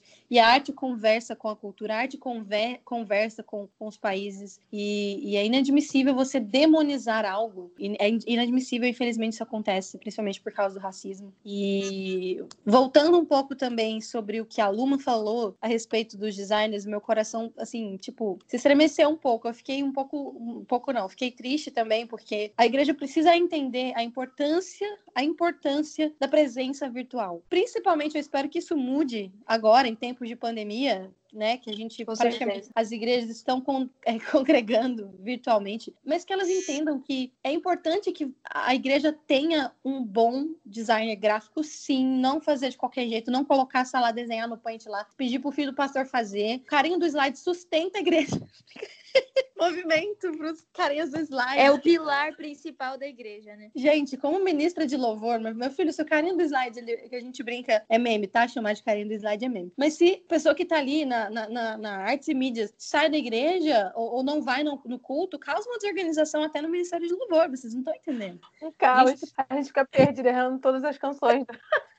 Então, assim, Real, Bruno, é, muito... Nossa, já é e ajuda. E você vai lá na Hilson, na Hilson, Austrália, lá tem escolas, e na, e na Europe também tem escolas somente para artes e designs e artes visuais. Então, isso é muito importante. As igrejas têm acordado para isso. Eu espero que no Brasil acordem cada vez mais. A, a Julieta falou, ah, porque o do é, nossa, eu sempre falo errado. Mas enfim, vou parar essa parte que eu falo errado. Mas é porque tem a influência americana, uma boa, uma, uma um bom trabalho de marketing e, e trabalho visual é muito importante, gente. É muito importante. As igrejas precisam valorizar isso, sabe? Sabe? Contratem designers. E, e olha, uma coisa que eu tomo a liberdade de dizer: se tem algum pastor, algum líder, se vocês, ou então se não tem, você manda para eles, tá? Deixa o designer trabalhar. Eu peço do fundo do meu coração. Ele sabe o que é melhor, Aleluia. ele tá estudando as tendências. Aí você fala assim, cara, o pastor vai olhar, sei lá, um design super sinistro pra visão dele. Porque ele não tem tempo. O pastor não tem tempo de ficar entendendo tendência da internet. Você não entende. Mas o designer sabe o que ele tá fazendo. E a internet hoje chama sim, o Instagram chama sim muita gente para sua igreja, gente. Entendam. Hoje você vai comprar um sofá, você vai pesquisar uma loja disso, daquilo, um restaurante, você vai para a internet. Não é a mesma coisa com igreja, sabe? É muito assim, inocência nossa achar que isso não vale para igreja, gente. Vale sim. Muita gente ali vê um trabalho visual bem feito, compartilha o Facebook, compartilha os seus membros vão compartilhar, tal, enfim, invistam. Invistam no- nos designers também da sua igreja. E outra coisa, assim, que eu tava me lembrando, que a gente foi conversando e aí eu fui até anotando algumas coisas. Cara, a importância do design, a importância de fazer algo belo, é tão incrível que eu e Luma experimentamos uma coisa tão engraçada esse ano na internet. Ah, um amigo nosso fez um tweet perguntando qual é a Bíblia que você mais ama. E aí a Luma postou a Bíblia dela, que é a Bíblia Illuminated, a Illuminated Bible. A Luma postou a foto e, cara, a Bíblia foi feita por uma artista, demorou anos para ser feita. Ela desenhou, ela fez lettering, né, Carol Soares? Ela fez lettering. Coisa mais linda, desenhou e tal. E é uma Bíblia para artistas, para você, sabe? E, cara, vocês não têm noção do quanto as pessoas se interessaram por isso. Esgotou a Bíblia. A Bíblia esgotou, subiu de preço, as pessoas ficaram loucas. Por quê? Porque é muito bom ver algo belo. E como a Daisy falou lá no começo, é de Deus, gente. Não precisa ter medo de você comprar uma Bíblia porque você achou bonita. Sabe? Teve gente que quis falar, poxa, mas vocês estão comprando a Bíblia só porque é bonita? Ah, claro, né? Óbvio que não, gente. Pelo amor de Deus. Eu, eu sou crente, eu vou ler a Bíblia, a Bíblia. Mas o que, que tem? Mas ela é linda. Dá até uma paz, assim, ai, gente, veio uma expressão Nossa, aqui, é agora eu vou ler a Bíblia. Não me tira, não me tira de boba, não, gente. Pelo amor de Deus, é claro que eu tô comprando uma Bíblia, porque é uma, uma Bíblia. Mas eu também tô comprando a Bíblia porque é bonita, porque a artista foi lá, fez, orou. E eu estou fazendo uma série no meu TikTok. Eu me senti com 14 anos falando isso e eu amei sobre o significado da ilustração de cada livro da Bíblia. Ela simplesmente pegou, extraiu algo do livro da Bíblia, Êxodo, Levítico, Gênesis. No Gênesis ela desenhou uma maçã. No Levítico ela desenhou, sabe, o fogo é, do holocausto. Então, assim, a arte também ministra. Eu acho isso muito interessante, né, Luma? Você tava comigo nessa, nessa loucura. Se lembra disso? Nossa. Sim. A Júlia tava comigo também, porque eu mandava tudo pra ela as coisas. Gente, eu fiquei doida. Foram dois dias muito loucos no meu Twitter. Eu não conseguia, tipo, só vinha notificação em relação à Bíblia. Eu fiquei pensando muito nisso. Eu falei assim, gente, será que o que eu tô fazendo, as pessoas vão ficar loucas pra ver? E, tipo, Deus vai falar com as pessoas também. Porque tem livro que ela desenhou, sei lá, uma abelha. Mas você vê, é a abelha mais linda que eu já vi na minha vida.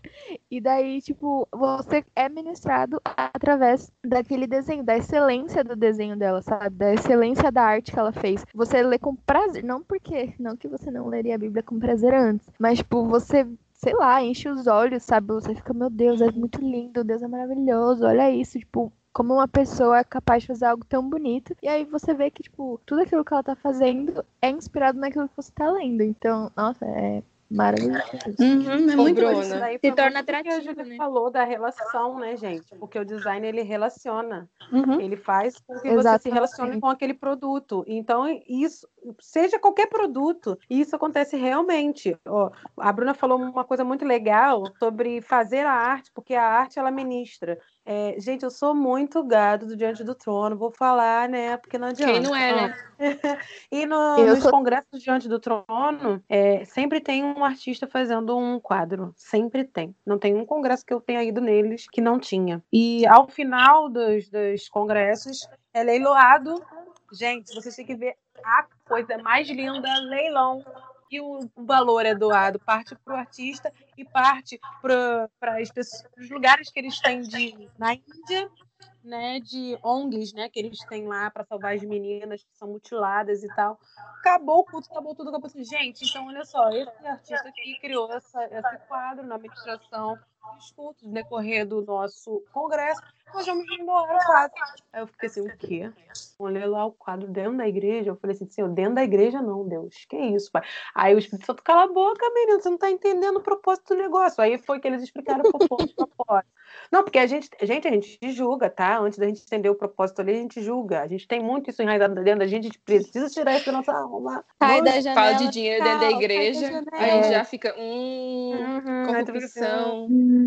Aí, Tchau, né, gente? gente, loucura. Aí valorizou o artista que estava ministrando no- nos quatro dias de congresso, estava indo para a igreja para ministrar, porque os outros artistas, o cantor, eles pagam. O palestrante, eles pagam. O pastor que pregou, eles pagam. Como é que eles vão pagar o artista? Sim, Tem que vender a arte usar uma parte pro artista, eu fiquei, eu achei muito legal, porque geralmente quando a galera pede pra gente pintar na igreja, é tipo, você leva seu material, você pinta e geralmente você ainda dá o quadro pra igreja. Isso é muito legal, Ah, de sim. verdade. E aí, isso foi uma coisa que eu achei muito incrível, inclusive, aplaudo diante do trono.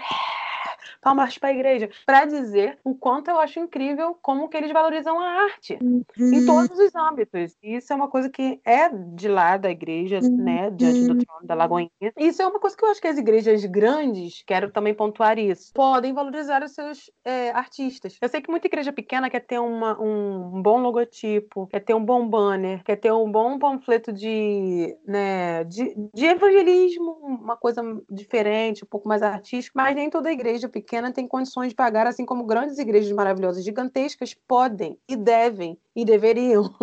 Né, pagar. E às vezes eu também acho, gente, que nós como artistas, por exemplo, hoje eu canto e eu danço. Hoje eu não tô mais dançando dando aula direto, mas eu já dei muito congresso de dança, que a maioria das vezes quando a igreja era pequena, gente, eu não pedia nada. Eu não tinha nem coragem de falar assim que era uma oferta. Porque, gente, você olhava as necessidades da igreja dentro de comunidade, ou então era a igreja assim que tava começando. Eu falei assim, não, não quero nada não. O Senhor depois lá na frente me, me honrava, sabe? Eu acho que também o artista tem que ter sensibilidade do de quando é para cobrar e quando não é. Como até a Júlia falou, teve uma igreja lá que ela falou que ela doa a arte, mas também nem sempre, né, Júlia? Coração segura aí, amada, em nome de Jesus, porque você precisa pagar suas contas, os boletos vêm.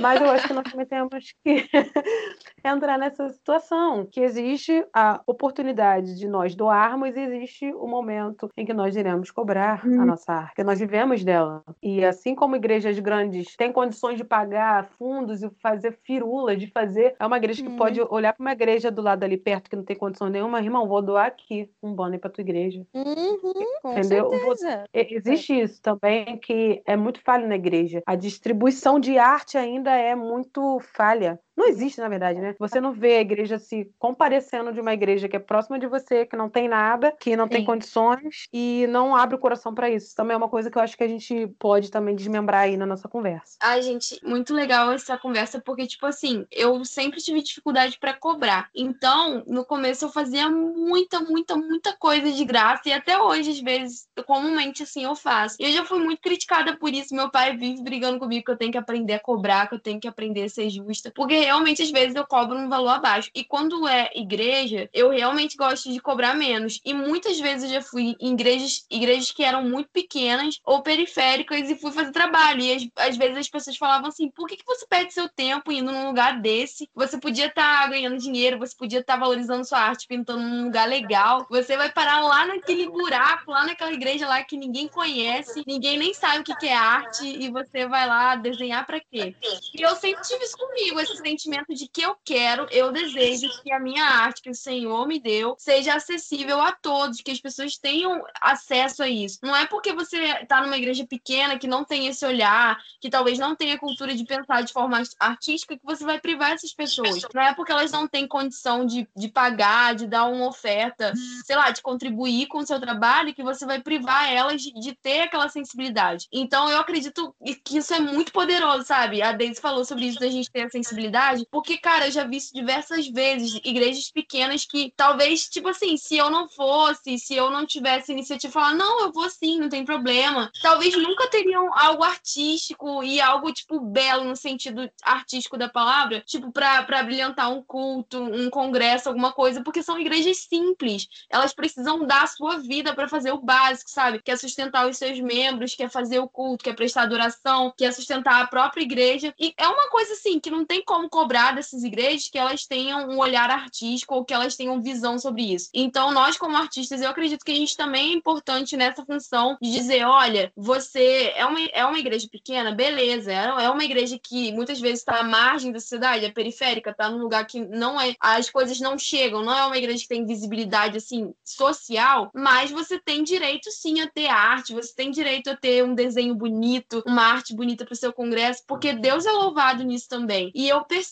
quanto a arte ela é poderosa para fazer as pessoas se sentirem amadas e, e, aconchegadas por Deus. Assim, eu percebo que o quanto as pessoas ficam felizes, sabe? O quanto isso melhora a, a, o culto, a festa, tipo, a temática, quando ela vê que tem algo belo ali, sabe? E eu acho que isso leva muito Deus pro culto e, e leva o coração das pessoas a ver a beleza, não só, tipo, de Deus e não só do que ele tá fazendo, mas de que a vida delas pode ser sim uma coisa doce, uma coisa que você olha e você admira, e não só uma vida de tipo que a gente prega, sabe, que o crente sofre, que o crente passa pelo deserto, dificuldade, mas no meio desse deserto, desse, assim como o clipe da Deisiane maravilhoso, no meio desse, desse, deserto tem luz, tem cor, tem, tem aquecimento, uhum. sabe? O Espírito Santo ele provê tudo isso. E eu acredito que isso vem também através da arte nos nossos cultos e na nossa liturgia. Então eu acredito que isso deve ser acessível para todos, até para quem não, talvez não tenha condição financeira de, de pagar um artista, de abençoar e tal, e a gente realmente precisa ter essa sensibilidade. Nossa, Jesus. Ai, gente, deixa eu falar um texto bíblico maravilhoso aqui de Tiago 5. Vamos lá, eu gosto de Bíblia também, gente. Bíblia minha linda, maravilhosa, cheirosa. Tiago 5,4 diz assim: Eis que o salário dos trabalhadores que ceifaram os vossos campos e que vós, desonestamente, deixastes de pagar, está clamando por justiça. E tais clamores chegaram aos ouvidos do Senhor dos Exércitos. Ô, glória!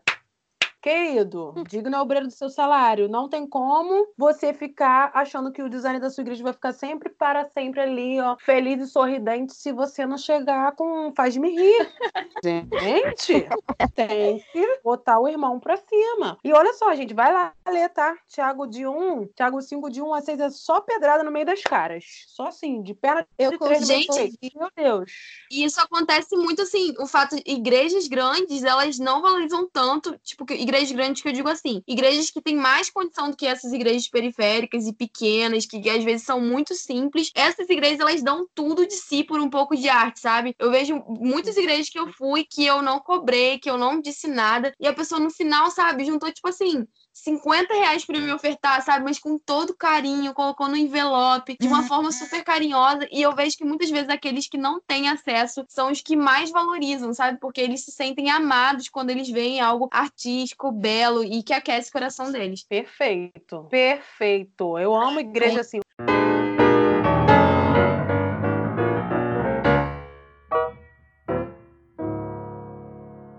Eu amei que vocês falaram sobre a arte ser acessível. Isso é extremamente importante e fico muito feliz de saber que Deus tem levantado pessoas como vocês que têm esse entendimento e que entendem. É, eu consegui ouvir o Glória a Deus e o Aleluia dos designers daqui, viu? É, eu sei que os que estão ouvindo nesse momento devem, assim, meu Deus, estarem vibrando com tudo que as meninas falarem sobre a valorização do trabalho, da arte, enfim. Não só os designers, né? Mas todas as pessoas que trabalham com arte dentro da igreja. Eu acho isso incrível. E a gente estava falando sobre o significado da arte, o quanto isso é importante, quanto o significado da arte, o quanto a arte ministra. Mas não quer dizer que só por isso o designer vai só desenhar o leão. Não é mesmo, Ana? Eu não aguento mais leão, só queria dizer e é isso. Não, é assim, é leão, saleiro e lâmpada. É a trindade. disso é o leão com o cordeiro leão com cordeiro com e Jesus abraçando as pessoas. Lâmpada, entendeu? Que é o Gente, Jesus abraçando as pessoas. Total! Mas, mas é, isso é muito real, assim. Mas é, é, até a gente estava começou, né, falando sobre essa questão da demonização, de certa forma, da arte em alguns aspectos. Mas, é, sendo assim, sincero com vocês, uma coisa que me deixa quase um pouco mais irritada, que é a demonização é uma super espiritualização, sabe? É o outro extremo que a gente vai é, ouvindo, né, e convivendo com, com cristãos, enfim, com a, com a igreja, às vezes não, nem só diretamente, não falo nem de, de pastores ou líderes, enfim, mas de cristãos mesmo, que é como se a, nossa, a arte em si, ela tem a necessidade de ser. Uh, crente. Ela tem que ter o elemento Jesus Cristo, entendeu? Ou o leão, ou o saleiro, ou a lâmpada, ou o cordeiro, entendeu? São essas as opções que você tem para você andar no meio da arte, assim.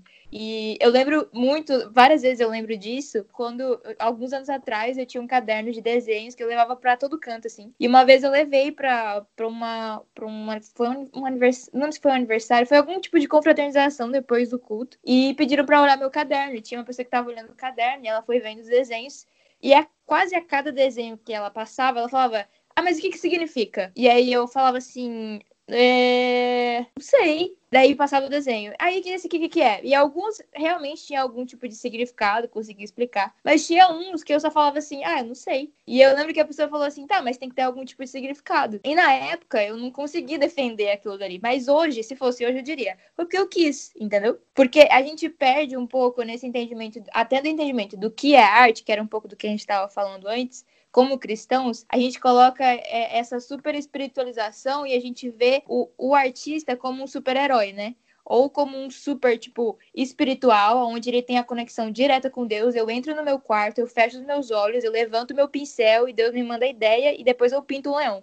É assim que funciona, entendeu? Eu tenho a revelação, eu tenho uma visão. E eu não tô dizendo, não quero dizer que essas coisas são erradas. Assim, a gente pode fazer arte através de visões, através de dons, pode utilizar de todas essas formas. Deus pode revelar, Deus pode falar em oração. E, e, e assim, tranquilo. Agora, não nem toda arte ela vem desse lugar. É, eu acho que esse lugar pode sim produzir arte, mas nem toda arte vem desse lugar. E, e isso é uma coisa que me tira muito, assim, essa me tira a liberdade justamente de como artista de ser artista, entendeu? Porque, caramba, eu não posso simplesmente fazer um negócio porque eu quis desenhar aquilo. É, e a gente parte, não, mas é que aí você não tá sendo, né? Como é que você vai estar tá representando Cristo nisso? Caramba, você não pergunta pro dentista como que ele tá representando Cristo quando ele tá tirando o siso de alguém, entendeu? E por que, que o meu desenho, todo santo desenho que eu vou fazer, eu tenho que fazer um Jesus ali crucificado, ou a cruz, ou aquele negócio daquele monte verde com as três cruzinhas, né? Aquele sol brilhante e tal. É, entende? Então,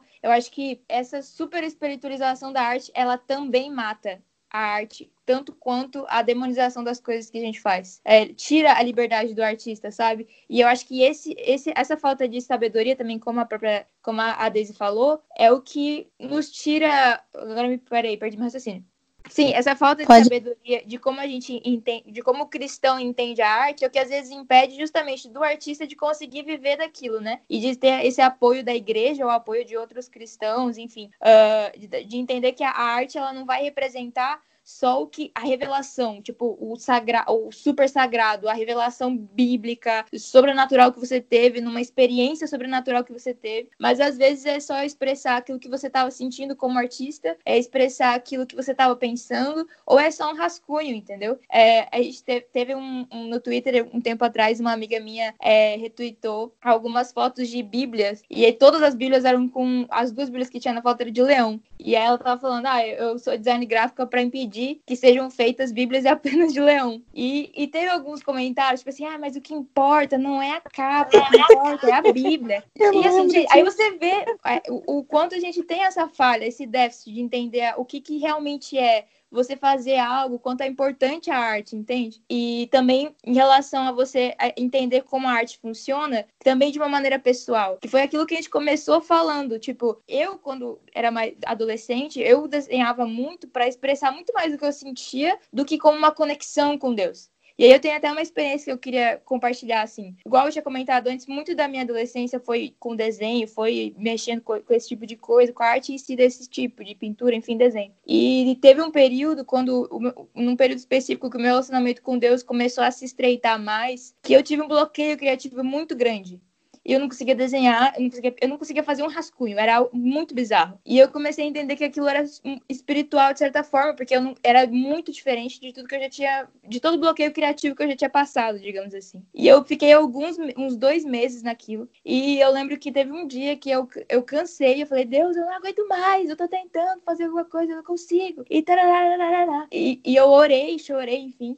E a partir daquele momento, Deus começou a me mostrar o quanto até aquele momento específico, a arte estava se tornando meu refúgio. Então, quando eu estava triste, eu ia para arte, eu ia para desenho, eu ia para pintura. Quando eu estava feliz, eu ia para arte, eu ia para pintura, eu ia para desenho. E eu não ia para Deus em si, eu não corria para Deus, eu não corria para meu pai, eu não corria para Jesus. Eu substituí e de certa forma, naquele momento se tornou um ídolo do meu coração. E aí, depois que eu entendi isso, eu comecei a orar sobre isso, foi e, e a arte nesse período foi como ajudou nesse processo de cura, de transformação e de também mudar é, de metanoia em relação a como a arte funcionava para mim, com, o que a arte representava para mim, é que depois daquilo eu saí desse bloqueio criativo e hoje eu faço ainda, eu ainda quando tô triste, existem alguns momentos que eu realmente vou para arte. E existem momentos que eu tô feliz que eu realmente vou para arte. Agora, a diferença é que hoje o centro do meu coração e da minha alma é Jesus, é Deus. Então, independente se eu corro para a arte, naquilo que eu vou fazer, o que continua sendo o centro do meu coração é Deus. Então, o que eu estou desenhando pode não representar Deus. O que eu estou desenhando pode até ser um pouco mais triste, porque eu estou triste.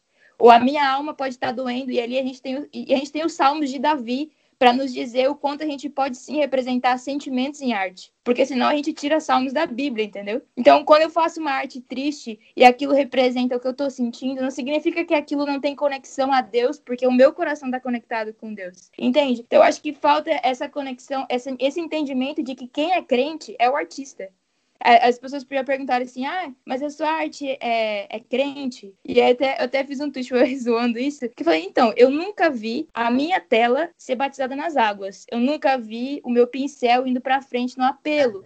Então eu não sei te dizer se ela é crente ou não. Agora, eu sou crente, entendeu? Eu aceitei Jesus, eu creio em Jesus como meu salvador e aquilo que eu faço, independente se ele está ali representado explicitamente ou se é simplesmente uma vamos dizer assim, uma expressão da minha alma naquele momento, eu sei que aquilo ali pode ser curado por ele. Eu tenho, eu tenho desenhos, pinturas, enfim, de momentos muito difíceis para mim, de períodos é, que foram difíceis, de momentos que foram mais complicados, de alguma dor na minha alma que estava acontecendo, e que hoje, quando eu olho, eu me lembro do que Deus fez, porque hoje eu tô curada daquilo. Hoje Deus tratou algo que eu representei naquele desenho. Então, quando eu olho para aquilo que é aparentemente triste, eu consigo me lembrar do como meu Deus é bom.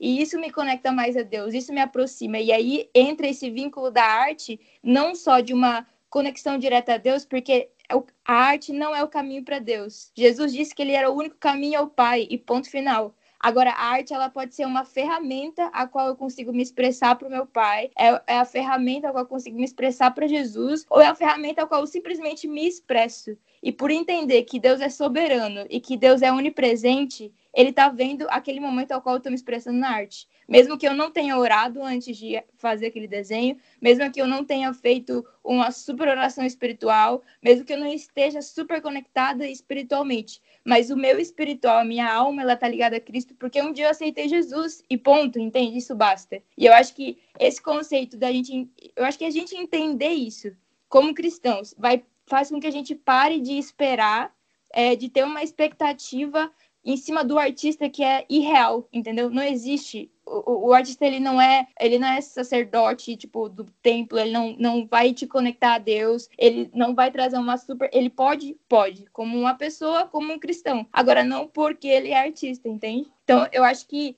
todo mundo tem que ser livre o suficiente para desenhar, para fazer a arte que quer expressar fazer. É, eu tenho vários patos desenhados, porque eu gosto de desenhar pato. Tem momentos, tipo assim, eu tô no telefone, eu tô desenhando pato, já desenhei pato de chapéu. Foi até o que, é o que a Bruna mais fica zoando, falando, mas é, é porque às vezes eu só quero desenhar um pato de chapéu, eu não quero desenhar Jesus Cristo ressuscitando no terceiro dia, entende? E isso não me torna menos espiritual, porque não é a arte que me faz espiritual, é a minha fé em Cristo. Porque a partir do momento que a gente enxerga enxerga a arte como o meio pelo qual a gente mostra que é espiritual ou não, que a gente mostra, ah, você fez uma arte assim, hum, não sei se você é crente. Agora, não, o fulano fez, putz, um super, uma super pintura de um momento extremamente bíblico, ele é super espiritual. Então quer dizer que o que revela o que o meu coração onde meu coração está centrado e no que eu creio não é Jesus Cristo, tipo, não é a minha salvação, não é um dia eu ter entrego minha vida, mas é aquilo que eu expresso na minha arte. Então, eu acho que existe até algo é, que se torna antibíblico quando você começa a prestar bastante atenção em como a gente entende isso tudo, sabe? E, e por isso eu defendo muito o artista fazer pato de chapéu se ele quiser, sabe? e, e se expressar através de todas essas coisas. Não sei se vocês querem acrescentar mais alguma coisa, desculpa. Eu destrambelei a falar porque esse assunto me deixa muito indignada constantemente. Meu Deus. Deus tomou a Caraca, boca da Ana nesse momento, todos. sério.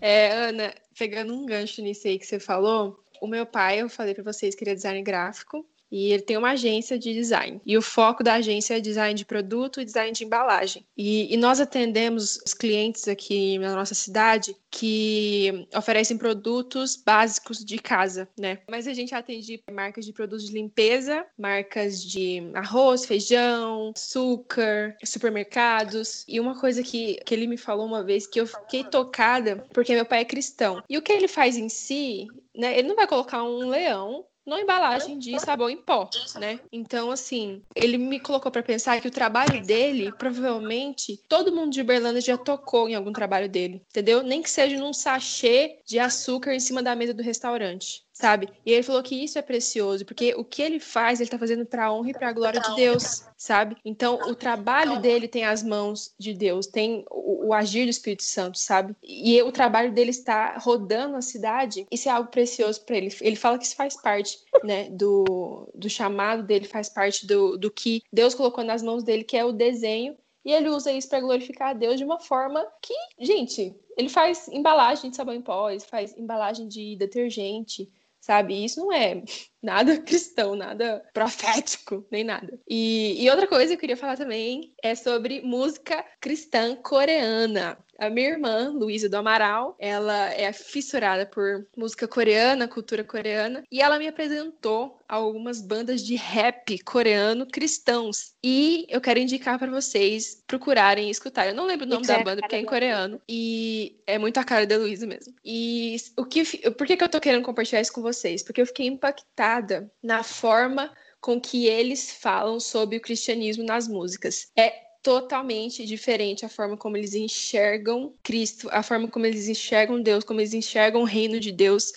E é porque a gente está acostumado com a cultura ocidental, né? De, de falar do reino. E, e me impactou muito. Então, você que está ouvindo, você ama arte, você quer fazer música diferente, letras diferentes, se inspirem em músicas de outros países e, pelo menos por agora, a música coreana, porque é, é muito legal você ver as visões de outros povos é, sobre o Deus que a gente serve. Luiz, inclusive, participou do podcast com a gente, que é Crentes, que eu não sei se vai lançar antes ou depois desse. Daisy e depois. Luma. E aí a gente já, já caminha pro, pro final, gente, é porque o papo tá tão bom. Se deixar esse podcast, meu Deus do Gente, céu. eu tô me sentindo até mais leve. nossa. Três horas. Três Lavando horas, gente. Estamos falando de música, né? Olha só, gente. Deixa eu falar uma coisa pra vocês. É, a igreja não tá preparada pra fazer boas músicas românticas, né? Eu, eu fico encucada com isso, porque eu não entendo. Ai, meu Deus! Olha, eu não consigo entender vocês com essa dificuldade de falar sobre o amor, né? Falar Eu acho- poética. Eu vou Estão fazer, eu vou prontos fazer. para essa conversa, Deisiane. Eu acho que todos fazer. estão prontos para essa conversa. É meu Porque eu estou há dele. 20 anos falando que a música gospel romântica é horrível. Salva de É algum.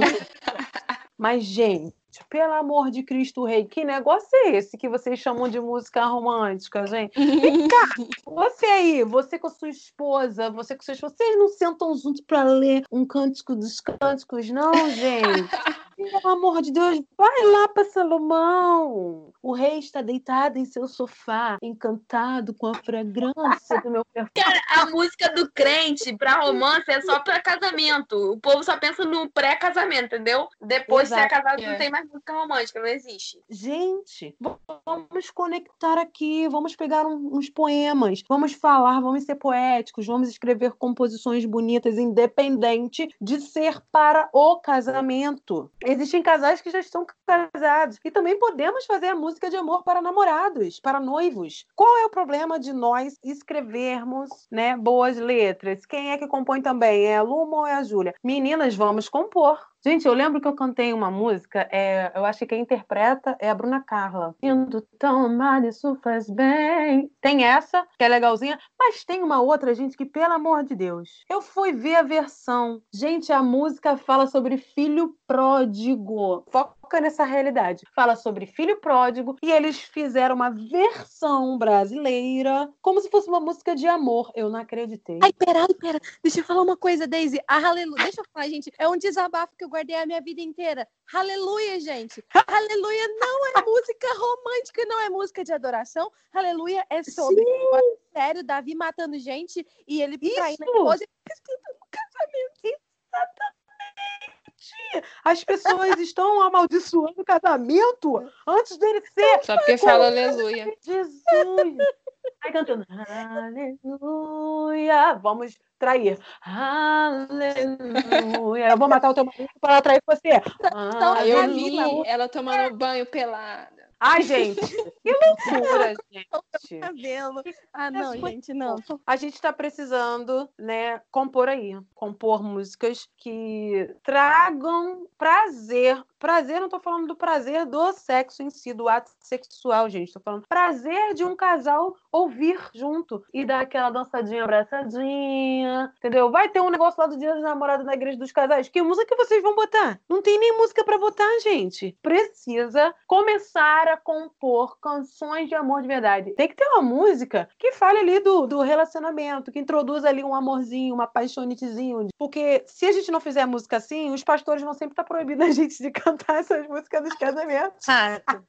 sobre, primeiro sobre o que a Adri estava falando, das músicas, é, uma indicação, tem um cara que chama Stephen Day, que ele é cristão e ele faz músicas românticas em inglês, mas são muito boas. E eu acho que entra muito naquela coisa também de, tipo assim, pô, a pessoa, ela, ela é uma criação de Deus. Então, se você tá fazendo uma música romântica pra aquela pessoa, você tá, tipo, tudo bem, sabe? Eu acho que aquilo vem de Deus, porque Deus ama aquela pessoa também. Não é só eu que amo aquela pessoa. E voltando pro que a Ana falou, eu vou falar isso muito rápido, mas essa questão de, tipo, super espiritualizar a arte pode matar um artista cristão. É, coisas que já aconteceram comigo, é da pessoa chegar em mim e falar assim: Ah, eu queria encomendar um quadro, ou queria encomendar um desenho com você, e aí eu perguntar o que a pessoa queria, e ela falava assim: Ah, pinta uma palavra profética para mim.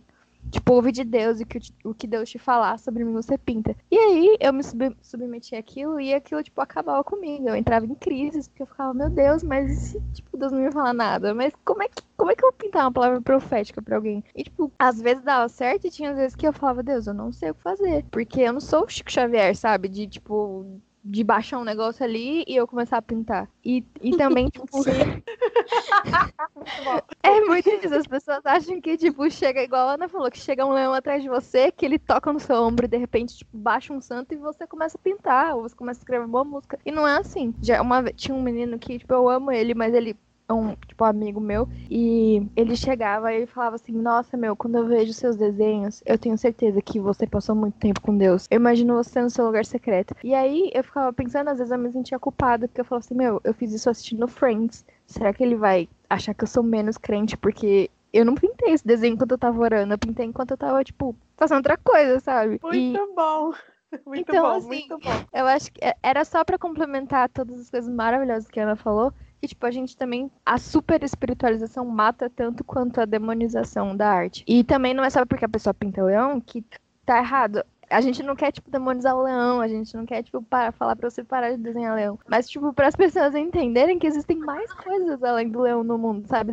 Existem outros animais na floresta, gente no mar, nas estrelas, desenha as estrelas, não sei. Van Gogh falava que. Todo mundo ama Van Gogh e ele falava que que quando ele tinha. Ele tem uma frase dele que ele fala: Quando eu sinto profunda necessidade de religião, eu vou pintar as estrelas. E, tipo, quem não conhece a biografia do cara Meu não sabe Deus. que ele já tentou ser pastor, ele já tentou ser missionário, e não rolou. Quando ele virou pintor, ele, tipo, meu, não tem uma pessoa que não vê um quadro dele e não fala, putz, isso é maravilhoso, é de Deus, eu tenho certeza, é Nossa. incrível, sabe? Então, não só ele, existem outros artistas que a gente nem sabe que vem, que vem de, de, tipo, backgrounds cristãos, assim, artistas famosos. E tanto músicos é, porque existem muitos músicos que são cristãos e a gente nem sabe. E as músicas deles são muito excelentes e eles estão aí cantando no meio secular, entre aspas. E, e assim, é uma coisa que eu tava conversando com a, com a Ana uns dois dias atrás. Não é a questão de você desenhar o leão e o cordeiro, mas é você ter a noção. Tipo, se você tá fazendo isso porque você quer, tudo bem, é a sua arte. A gente não vai achar isso ruim. O problema é se você acha que é só isso que tem pra você desenhar. E eu até, eu sempre penso que às vezes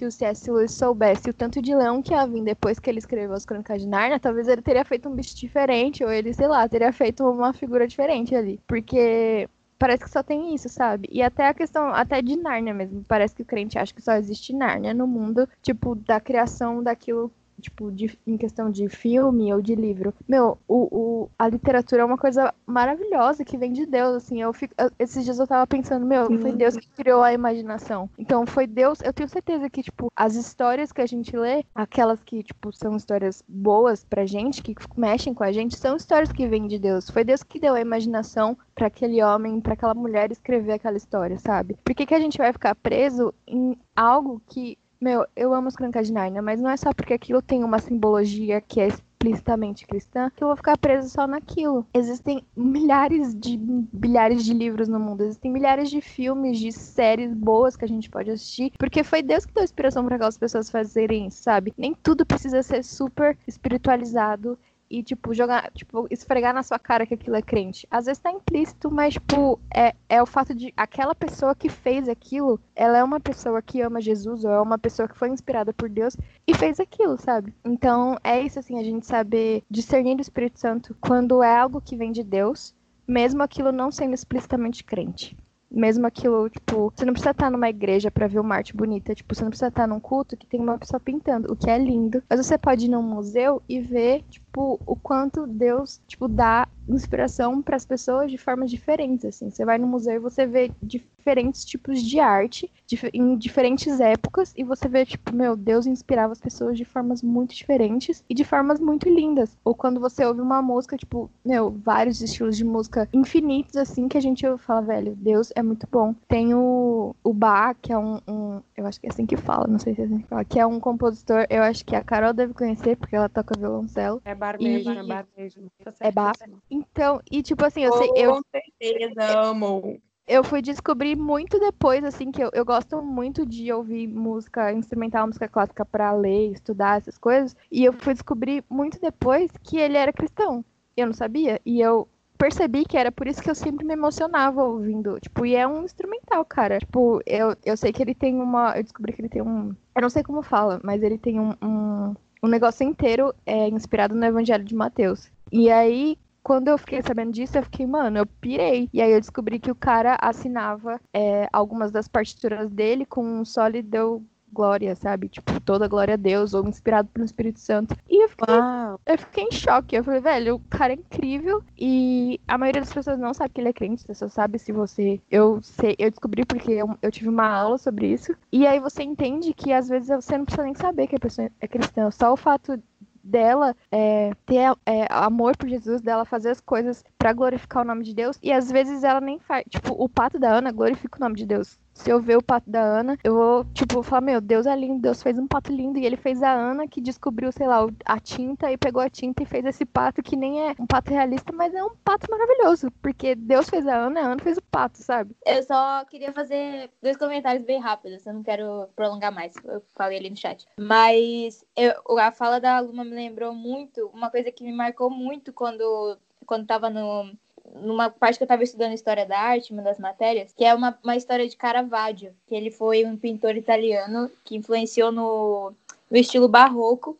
E eu só sei disso, gente, parece intelectual, mas eu só sei disso porque me marcou muito. Se perguntar outra coisa, não sei data, eu sou péssima para decorar as coisas. Mas ele recebeu uma encomenda da Igreja Católica na época para representar a inspiração de São Mateus. E, ou seja, Mateus escrevendo, né? E ele, e ele fez esse quadro você que está ouvindo pode até é, pesquisar, é a Inspiração de São Mateus, o nome do, do quadro. E esse quadro ele tem duas versões, porque ele pintou uma primeira versão, e essa primeira versão ela é extremamente simples. Ela é, claro, ela é super bem feita, mas ela é extremamente simples porque é um homem de meia idade, digamos, meio barbudo, com roupa simples, sentado numa cadeira, com um caderno sobre o colo, é, com uma, um lápis, né, uma caneta na mão, e do lado dele tem um anjo meio que como se abraçando ele e ao mesmo tempo instruindo a mão que ele está escrevendo.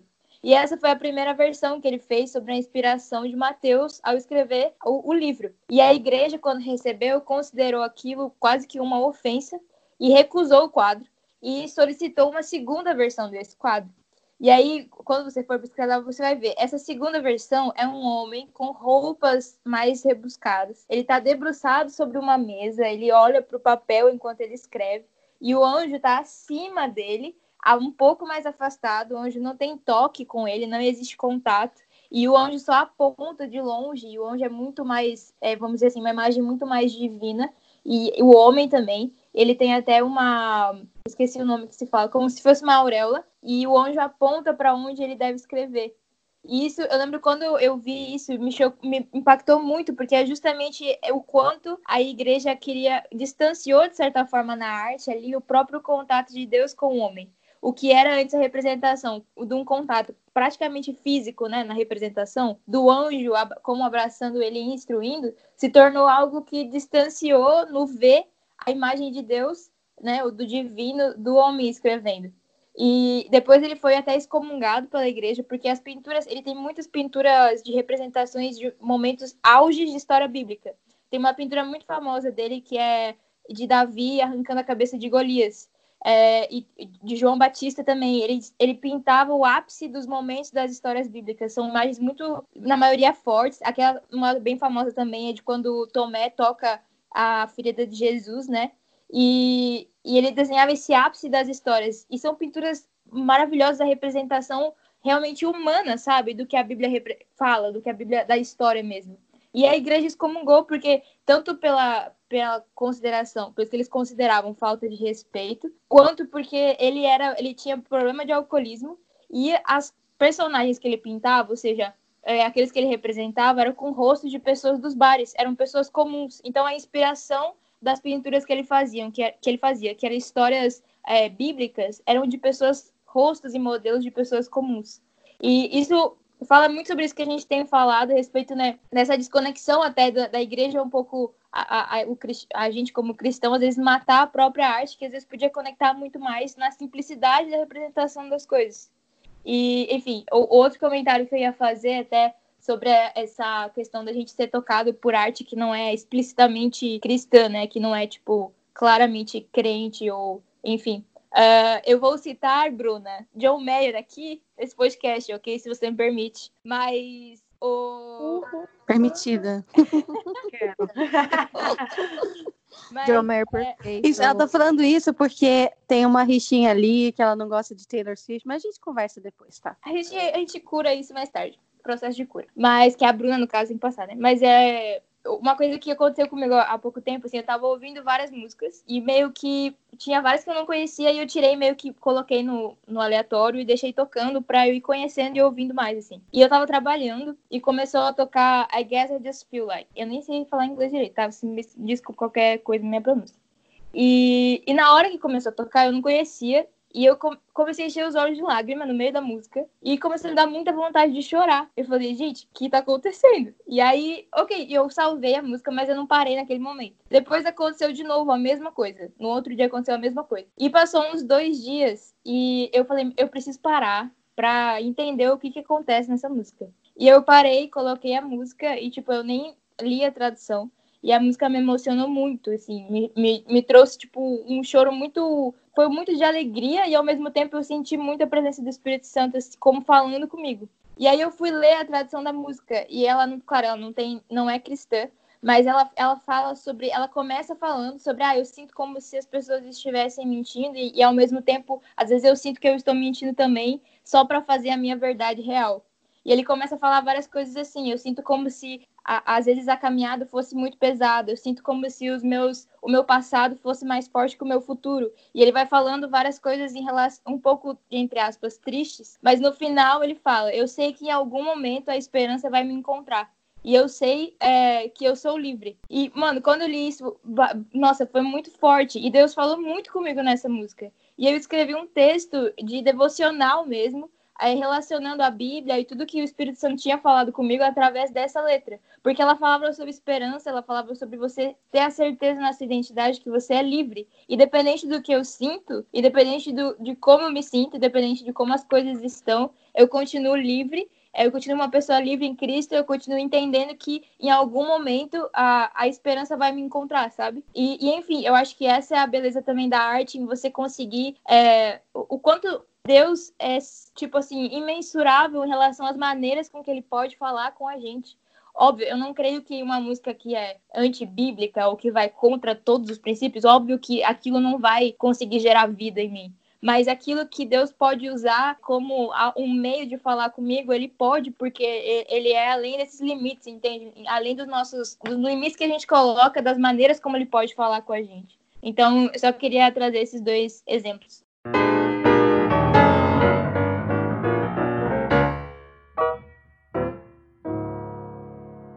A gente está amando a experiência é, de vocês, ouvir tudo que vocês viveram e aprenderam, sendo, se interessando e trabalhando pela arte. Isso é muito precioso. Eu tenho certeza que todas as pessoas que ouvirão esse podcast sentirão o alívio que eu acho que vocês também estão sentindo. Eu estou sentindo. É como se a gente tivesse Uhum. lavado as nossas almas e colocado tudo assim nas mesas. Tudo assim, olha, o problema é esse, esse, esse. A gente está enfrentando isso e isso. E com esperança de que a arte tem muito a crescer dentro da igreja brasileira hoje. Uma coisa que eu queria acrescentar para finalizar também, sobre essa questão da demonização de certas expressões artísticas, né? Já foi bem desvendado aqui, vocês já falaram muito sobre isso, muito bem. Mas uma coisa que mudou a minha vida e que eu queria falar sobre foi aprender mais sobre a cosmovisão cristã, que é a lente pelas quais eu enxergo o mundo, né? Eu aprendi depois que o rótulo gospel nem sempre automaticamente faz com que tudo seja belo, puro, aceitável. Não, é algo comercial, não é algo que diz a respeito tanto do conteúdo. E nem tudo que não possui a referência cristã direta, né, não fala exatamente ali Jesus, aleluia, deixa de ser cristão ou possuir valores cristãos, né? Como vocês trouxeram para o âmbito da arte. Os patos, né? Os desenhos aleatórios, é, não é só leão, como a Luma falou muito bem, existem milhares de animais, milhões, sei lá. Não precisa ser só leão, borboleta, saleiro, enfim. E quando eu descobri pela primeira vez que há um livro na Bíblia, que é o livro de Esther, que não possui o nome de Deus escrito nenhuma vez, Deus não é mencionado no livro de Esther. Eu percebi que isso não impediu, é, aprendi, na verdade, que isso não impediu que o livro fosse inspirado pelo próprio Espírito de Deus. E muito menos que toda a história glorificasse o nome de Deus. Isso abriu os meus olhos também para o aspecto artístico. Quando eu contemplo algo belo, algo que possui princípios cristãos que a gente acredita bíblicos, tendo o rótulo gospel ou não, aquilo pode ministrar na minha vida. É, eu até tenho uma, uma playlist sobre músicas que parecem cristãs, justamente por isso a gente brinca. Às vezes não sabe, a gente não vai conseguir é, entender é, as raízes daquela composição, enfim. Mas para os puros, tudo é puro. E nós agradecemos muito, muito mesmo a todas vocês por essa oportunidade. Só para finalizar, eu queria só complementar que a, a Ana falou sobre, sobre música e uma música que me marca muito. Eu sempre falo isso no Twitter, é The Climb da Miley. Ela, eu teve um dia assim específico que eu tava passando por um processo muito assim, sabe, com Deus e eu fui assistir o Hannah Montana, o filme, enfim, né? Sempre já conhecia as músicas dela, mas nunca tinha parado assim para analisar. Aí eu escutei, aí começou a cena final do filme que era The Climb. Gente, eu chorei, eu chorei tanto. Eu chorei. Eu chorei, gente, e eu começava a chorar e eu não parava mais. E o filme acabou e eu continuei chorando de soluçar e falando e ministrando. E aí depois eu li a tradução da música e que Deus começou a ministrar mais ainda no meu coração. Eu fiquei, meu Deus do céu.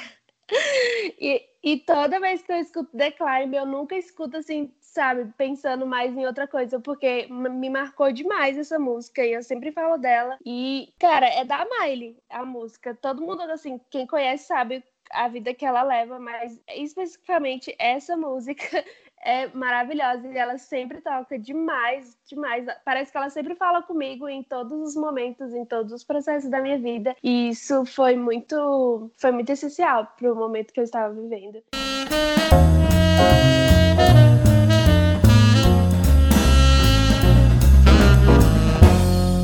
Foi muito maravilhoso ter todas vocês aqui, de verdade. Desde o início eu tô aqui jogada no chão, caída, com todas as falas. Quão necessário foi esse podcast. Eu acho que, igual a Bruna falou, até agora foi um dos melhores.